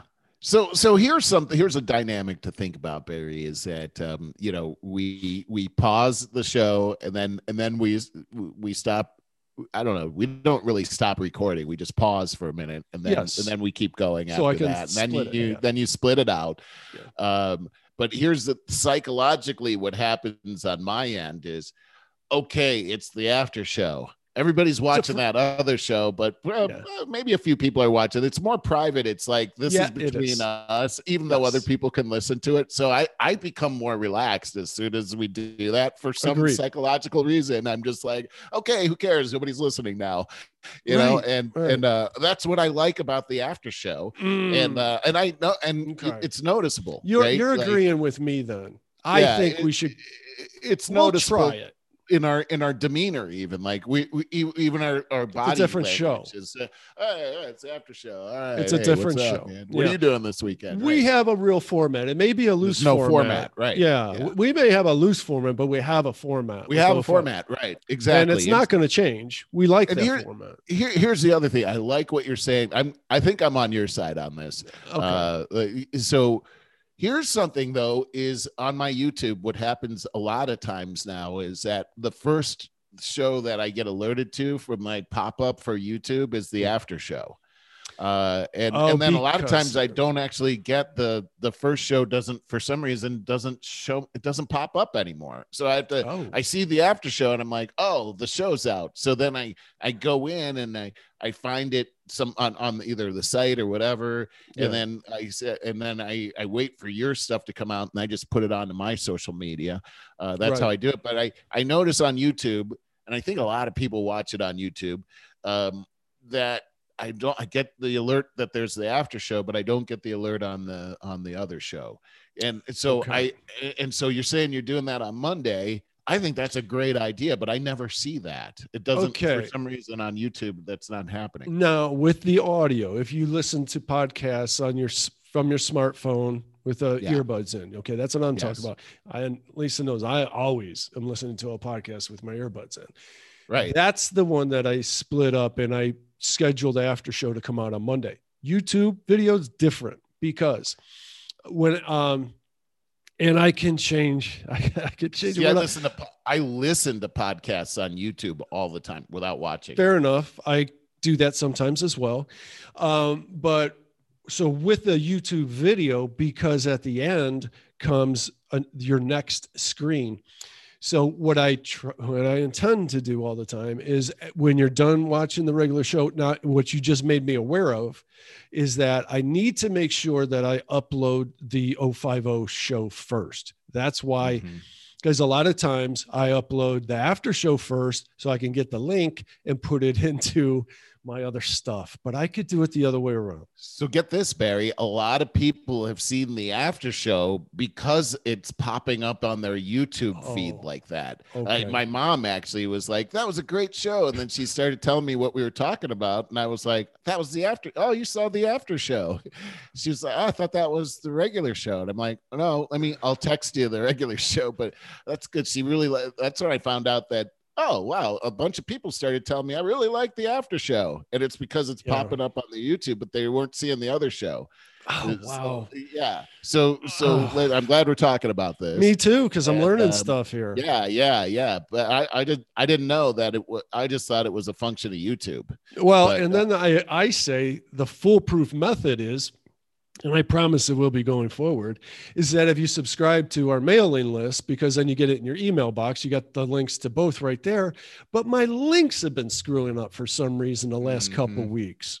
Mhm. in the in the email. Lisa made me aware of that, and uh, I thought I had it fixed. I know how I can fix it. I just thought it's another pain in the butt where I got to go into the source code and visually look at it, make sure that it changes. So I will Yeah, do so- that. So when I what happens for me is uh, I'll know that the show is up because I'm getting alerted by YouTube. That that's when I when I You have 'cause it just pop- notifications It just pops yeah. up, right? Yeah. Exactly. And I'm like, oh, it's here. And so I go into my YouTube, and then I've got like people on my text distribution Yeah. list. I I shoot out a bunch of those right away, and uh, and that's probably why I get a bunch of text messages too Yeah. because they're responding to the text I just sent them. And I and anyway, so that's what's happening. That's how it's happening on my end. But I- it so helps I kind me of to know. I kind of think you know keeping them. I, I also a two hour podcast. I don't know if I saw. Holy crap! Two hours. Uh, I don't know. I, I might. I might be like that. So, Well, you know, it's but, Rogan- but oh wait, one more. One more thing. sure. Go ahead. To Lisa's point, um, I've sometimes had a hard time finding the after after show myself. Okay. Like I'm All like, right. oh well, where's the after show? And then I go onto the site. I'm like, what is it? Where? Oh, oh, there it is. Oh, I found it. And it- so, so like to your point at the beginning, if it's hard for me to find it, it's Mhm. got to be hard for other people to find it. Mhm. But if we just push it to them, uh, so anyhow, those are the things. Okay. I guess I will also also make sure. And you know how YouTube, you got your show notes right underneath the video. And Mhm. like you, uh, you just read like a sentence or two and it says read more. You click on it. I put the notes in there. I think I put the after show link in there as well. I will redouble my efforts on this. We seem to be deciding that this is some riveting stuff right here now, folks, isn't it? Um, yeah, everybody's really excited about what now. we're talking about. Who cares about that after show? I will Uh, redouble my efforts too, but we seem to be agreeing that we like it split into two yeah, different I, ones. I think it feels good. This one I- I'm gonna keep appreciate whole. that. I okay. will for this time. See what I happens, right? Okay. Yeah, see what happens. If we get some kind of feedback, uh, consistent feedback that we should do it this way, then we will. But even if we do, even if we get the feedback that we should keep it whole altogether, I still think we break, we keep it the break the same way and be like, all right, we're done with our regular format. yeah, yeah. I think so too. Because it is two different shows. It and we're is, so much more loose on the after show, which is, I think, great. I got two things before we adjourn here. I Mhm. got two things I wanted to bring up. And Yeah. and the first is this violence that's happening here in our country against against Jewish people. Oh, yeah. Yeah. What's up with that? I mean, it is sick what I've seen these videos that I've seen in particular in New York City. Yeah. Um, I believe I, I heard a statistic that more Jewish people live in New York City than in Israel. I'm Oh, not, I would think. not 100% sure on that. It, it might be I the second so. most populous uh, Mm. Jewish uh, location, but um, but here we've seen just these terrible attacks on on Jews across the country, not just in New York, just everywhere. And it is that. it is really really ugly and um i you know this this whole thing was spurred by what happened in israel when Yeah. hamas started lobbing i mean they lobbed something like 1400 bombs into israel a third of them fell on their own people by the way Yeah. um, and uh, and then suddenly uh, the country seems to n- turn a blind eye to these violent attacks against Jewish people, and at the same time, um, you've got uh, these these anti uh, Asian uh, hate crime Right. laws that are that are happening. Which, I mean, I really and they're I really didn't see. I mean, I saw some stuff, but I didn't see where it was anything like what I'm seeing happening to the Jewish people right now. Yeah. And I don't hear people talking the same way about Jewish people than they as they they're talking about the Asian uh, thing. And it's just really concerning how concerning. this is happening. it's unbelievable to me. It's I I, I think a whole lot of it. it- they explain it very eloquently in the Social Dilemma movie, uh, and they talk about how you know Russia and China and different countries, different countries manipulate other countries by uh, hijacking their social media, posing Right. as radicals, and Yes, and it's indeed. just to divide everybody and get them. And they're showing these small countries that are beating each other up in the streets. It's working. It works. That's what is happening to us here. It the fact that we fall for this racist stuff is to me is mind-boggling. It's disappointing. It's disheartening. It's making me lose faith in humanity because prior to social media, we all pretty much agreed that we're becoming less and less racist, like by far. You know, Uh, uh, not not completely. I mean, we saw the Rodney King stuff, the O.J. Simpson stuff that caused that stirred up a lot of our uh, racism uh, underpinnings. Um, but the fact that we are continuing to evolve as a society and but devolve at the same time, socially, it's it's got to be a point, a tipping point where we get hold of our new social norms with uh, the internet and social media, which you know you and Rex uh, talk about a whole lot. I, I and I do as well about needing to find that electronic bill of rights. Try to figure out what we do about freedom of speech in this day and age when it, where our freedom of speech is getting hijacked.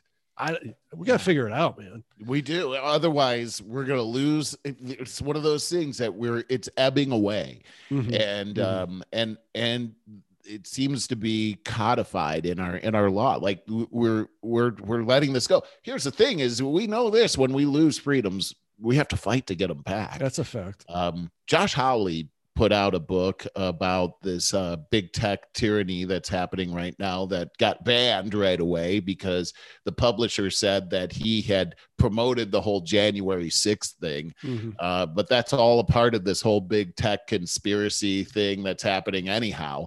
Uh, but he wrote this book on it. I just got it, Barry. I'm I'm excited to hear what he has to say about this whole thing because this is really where the rubber hits the road when it mm. comes to free speech. Is that uh, these big tech companies have clamped down on this, and uh, there's a there's a gray area regarding the Constitution because these are these are uh, private companies and, and the constitution actually applies to the federal government so they even though they are they're holding information that is really part of the government, the news, uh, freedom of speech, all that kind of stuff. We need to be.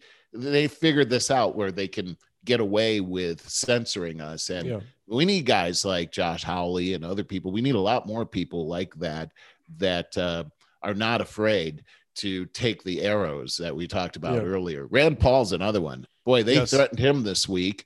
Uh, he got a letter with white powder in it uh, and a picture of him. know that. Uh, yeah, he, this week he got a white powder picture of him. Remember, he got beat up by his neighbor and he like got broke his arm and everything. So yeah. it's him all decrepit and like a picture of him with, on on crutches. And then there's a picture of a gun pointing at his head, and it said uh, that uh, they were they were going to kill him uh, some other horrible stuff as well. And then there was some white powder. They did the investigation. I think that's anthrax that they that that they were afraid of. Of course, and it was. It wasn't. It was. Right. It was phony, but still, here's a guy that uh, beat up by his neighbor over his political opinions and his stand. I remember what happened after the Trump uh, uh, convention, how he and his wife were surrounded by an angry yeah. mob out there in Washington, threatening. How horrifying is that? Was, yeah. Uh, but this is what happens when you stand for what for the truth uh, and and you get you get attacked, uh, and it's it's a terrible place where we are in our society. But uh, I think in order to be a true patriot, you know, you have to stand up for what you believe in here, and and, and especially for the truth. We see what's happening here, but people have different truths. So that second time you said the truth, uh, it's, it's per, truth is just a perception and we have well, different perceptions. No, I, oh, okay. We, let's debate on that then, because I mean, I could say that this light on is in front of me. Can somebody say that it's not on? Well, not that's in that case. I suppose well, somebody the, could. The, but you could, but it would be a lie. So there but is what you're talking about, Merle. Let's not. That's absolute not, truth. It's not uh, uh, pull the wool over anyone's eyes here. What you're mm, talking about is different political ideologies. No, so, what I'm talking about right now is um, is is not. I'm talking about big tech and what big tech has done in order to censor people. That's the truth. What big tech has done, and yeah, yeah, they they censored. We know that. Well, That's, you're saying there's no gray area about that. He got that he was threatened with the pseudo anthrax over big tech. Well, no, in in Rand Paul's case, it yeah. was. Be, it looks like it's because of his questioning of of Dr. Fauci. That that seems to be the timing on this. So, hey, the guy's you know asking for the truth for for his constituents and he's getting all kinds of really weird stuff and then somebody threatens to kill him over that mm-hmm. um you know that's that's that's the problem um mm-hmm. that's a problem for for uh josh Hawley and what he's talking about what's happening with big tech and uh and the the uh the uh, the publisher says, "Hey, you uh, you were a person that condoned the January 6th riot." That's not the truth. He didn't do that. Um, he's talking about what's happening with big tech and how they have uh, stolen our freedom of speech. That that's actually the truth. That you can't deny that. Hmm. Yeah, I still see it just being political ideologies. But how can what happened with big tech be a political ideology? I just don't. You didn't say, they didn't say, we're threatening. Are you back to the anthrax with Paul Rand? Or Rand Paul? Well, let's, let's, let's one or the other. Pick one. Okay, Rand Paul.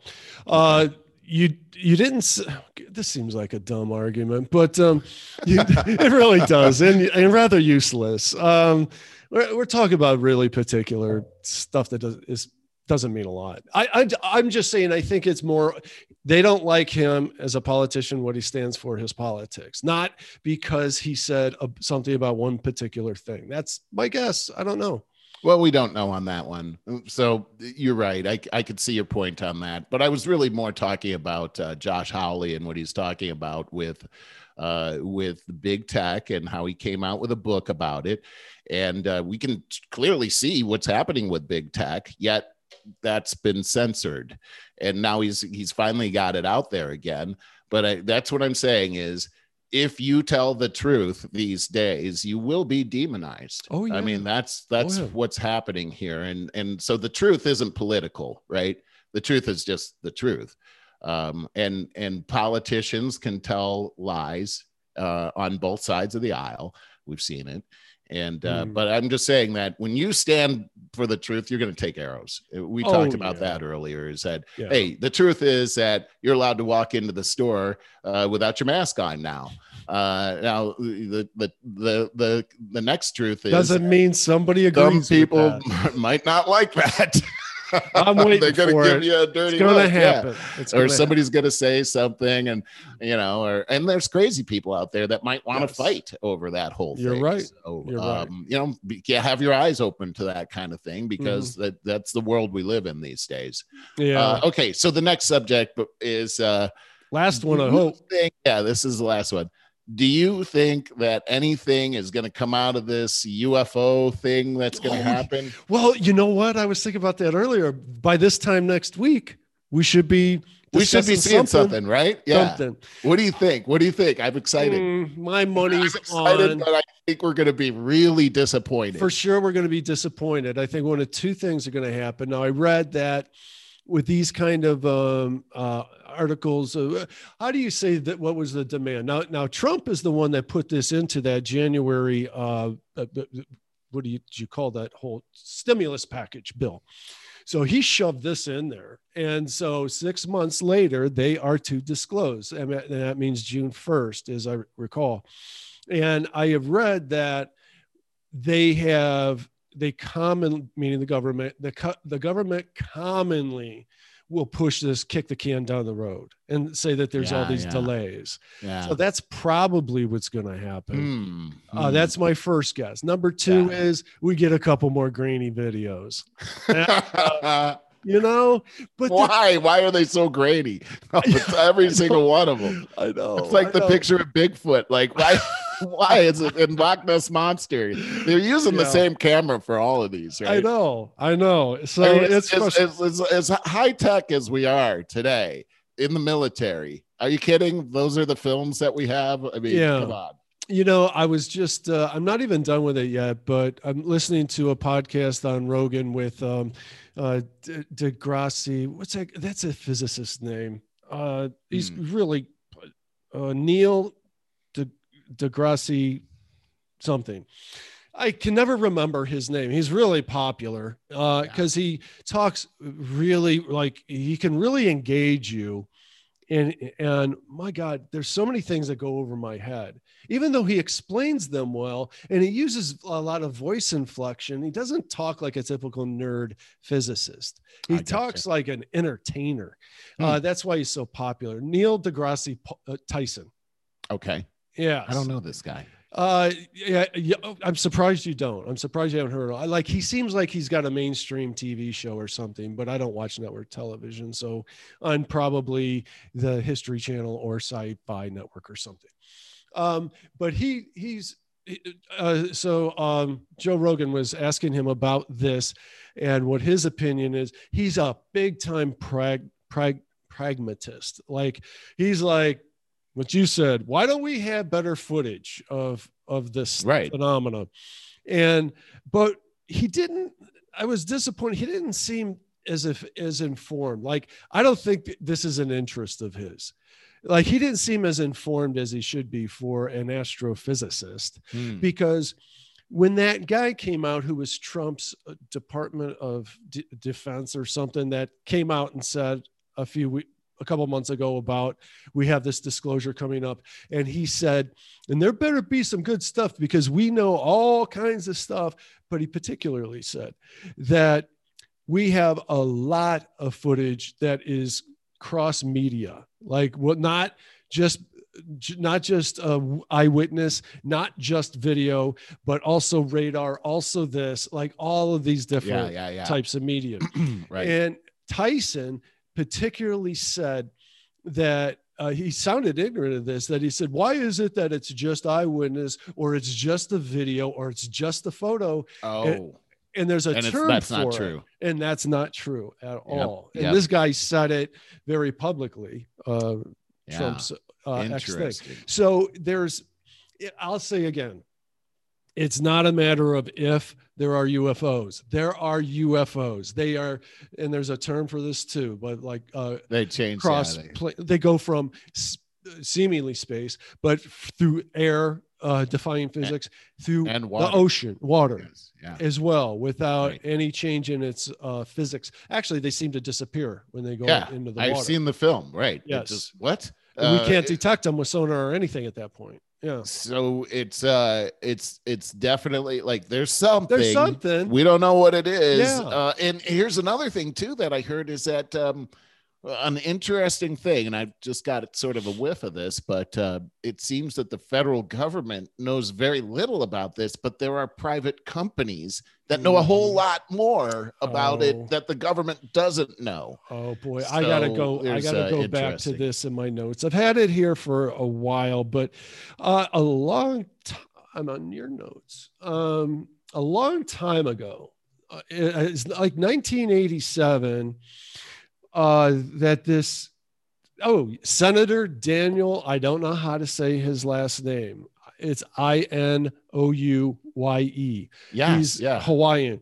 Uh, Yeah. Hawaiian senator shadow government warns against the shadow government at the Iran Contra hearings in 1987. He says, quote, there exists a shadowy government with its own air force, its own navy, and its own fundraising mechanism, and the ability to pursue its own ideas in, of the national interest, free from all checks and balances and free from law itself. I have a link to that. I think I and I yeah I saw I just watched that this morning Mm. actually Really? because I was trying to figure out wait what is this link and I'm like oh yes anyway uh yeah this is um I mean th- this sounds very I mean that strikes me as Ultra something that can conspiracy. be very true though I I Um, tend to think it is. I yeah, really, it's yeah. not the first time I've heard of this. Right, right. Yeah. Uh, not me neither. Me Right. neither. And I think I, I, there's just something that strikes a responsive chord in my heart on that. I have no Mhm. evidence. It just Mhm. strikes a responsive chord that that sounds like the truth. It, it, it rings like the Mhm. truth. It and we're going to have to see. Uh, and I think that's why this report that's going to come out is going to be disappointing. I do too. because, Uh, you- you- they I do too. because of exactly what you just Mhm. said. So- Right. And the presidents, uh, historically, all I had something in my notes somewhere.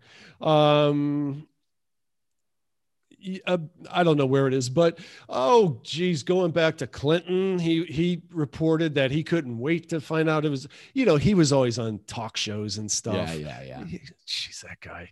Um, I thought he was a good president, though. Overall, I got to say, but certainly had charisma. Well, There- there's that. There's no lack of charisma in that guy. that's a fact. uh, so he wanted to get some disclosure on that. He he got nothing. Uh, Trump wanted disclosure. He got nothing. Of course, Obama on a on a late night program was asked about it, and he's Obama and his ego. He was just, uh, oh well, I couldn't tell you about. He, he, insinuated that he knew a bunch of stuff that he knew, but he but couldn't wasn't gonna say. tell he wasn't right, going to yeah. say. Yeah, he, yeah. Did, he didn't find out anything Yeah. either. A, a president is such a transient type. The, the deep government doesn't care about the the president. It's come and go. You know. I agree. I'd say that's Yeah. a it's a too it's too bad. You that, know they uh, all want to go to like Area 51 and get a tour. They have like the top floor. Oh, it's a model. It's a stage model. You know. so sh- funny you're saying that. You know what my brother Scott says is that on the uh, uh, okay, so these presidents they have all their campaign promises and Yeah. everything, and on the first day after the inauguration, they take them to Area 51. Yes. Yes. They introduce them to the alien. He Yeah. says, "Okay, here's how it's gonna go. You're gonna do everything I tell you. If not." Lasers from heaven will strike you down.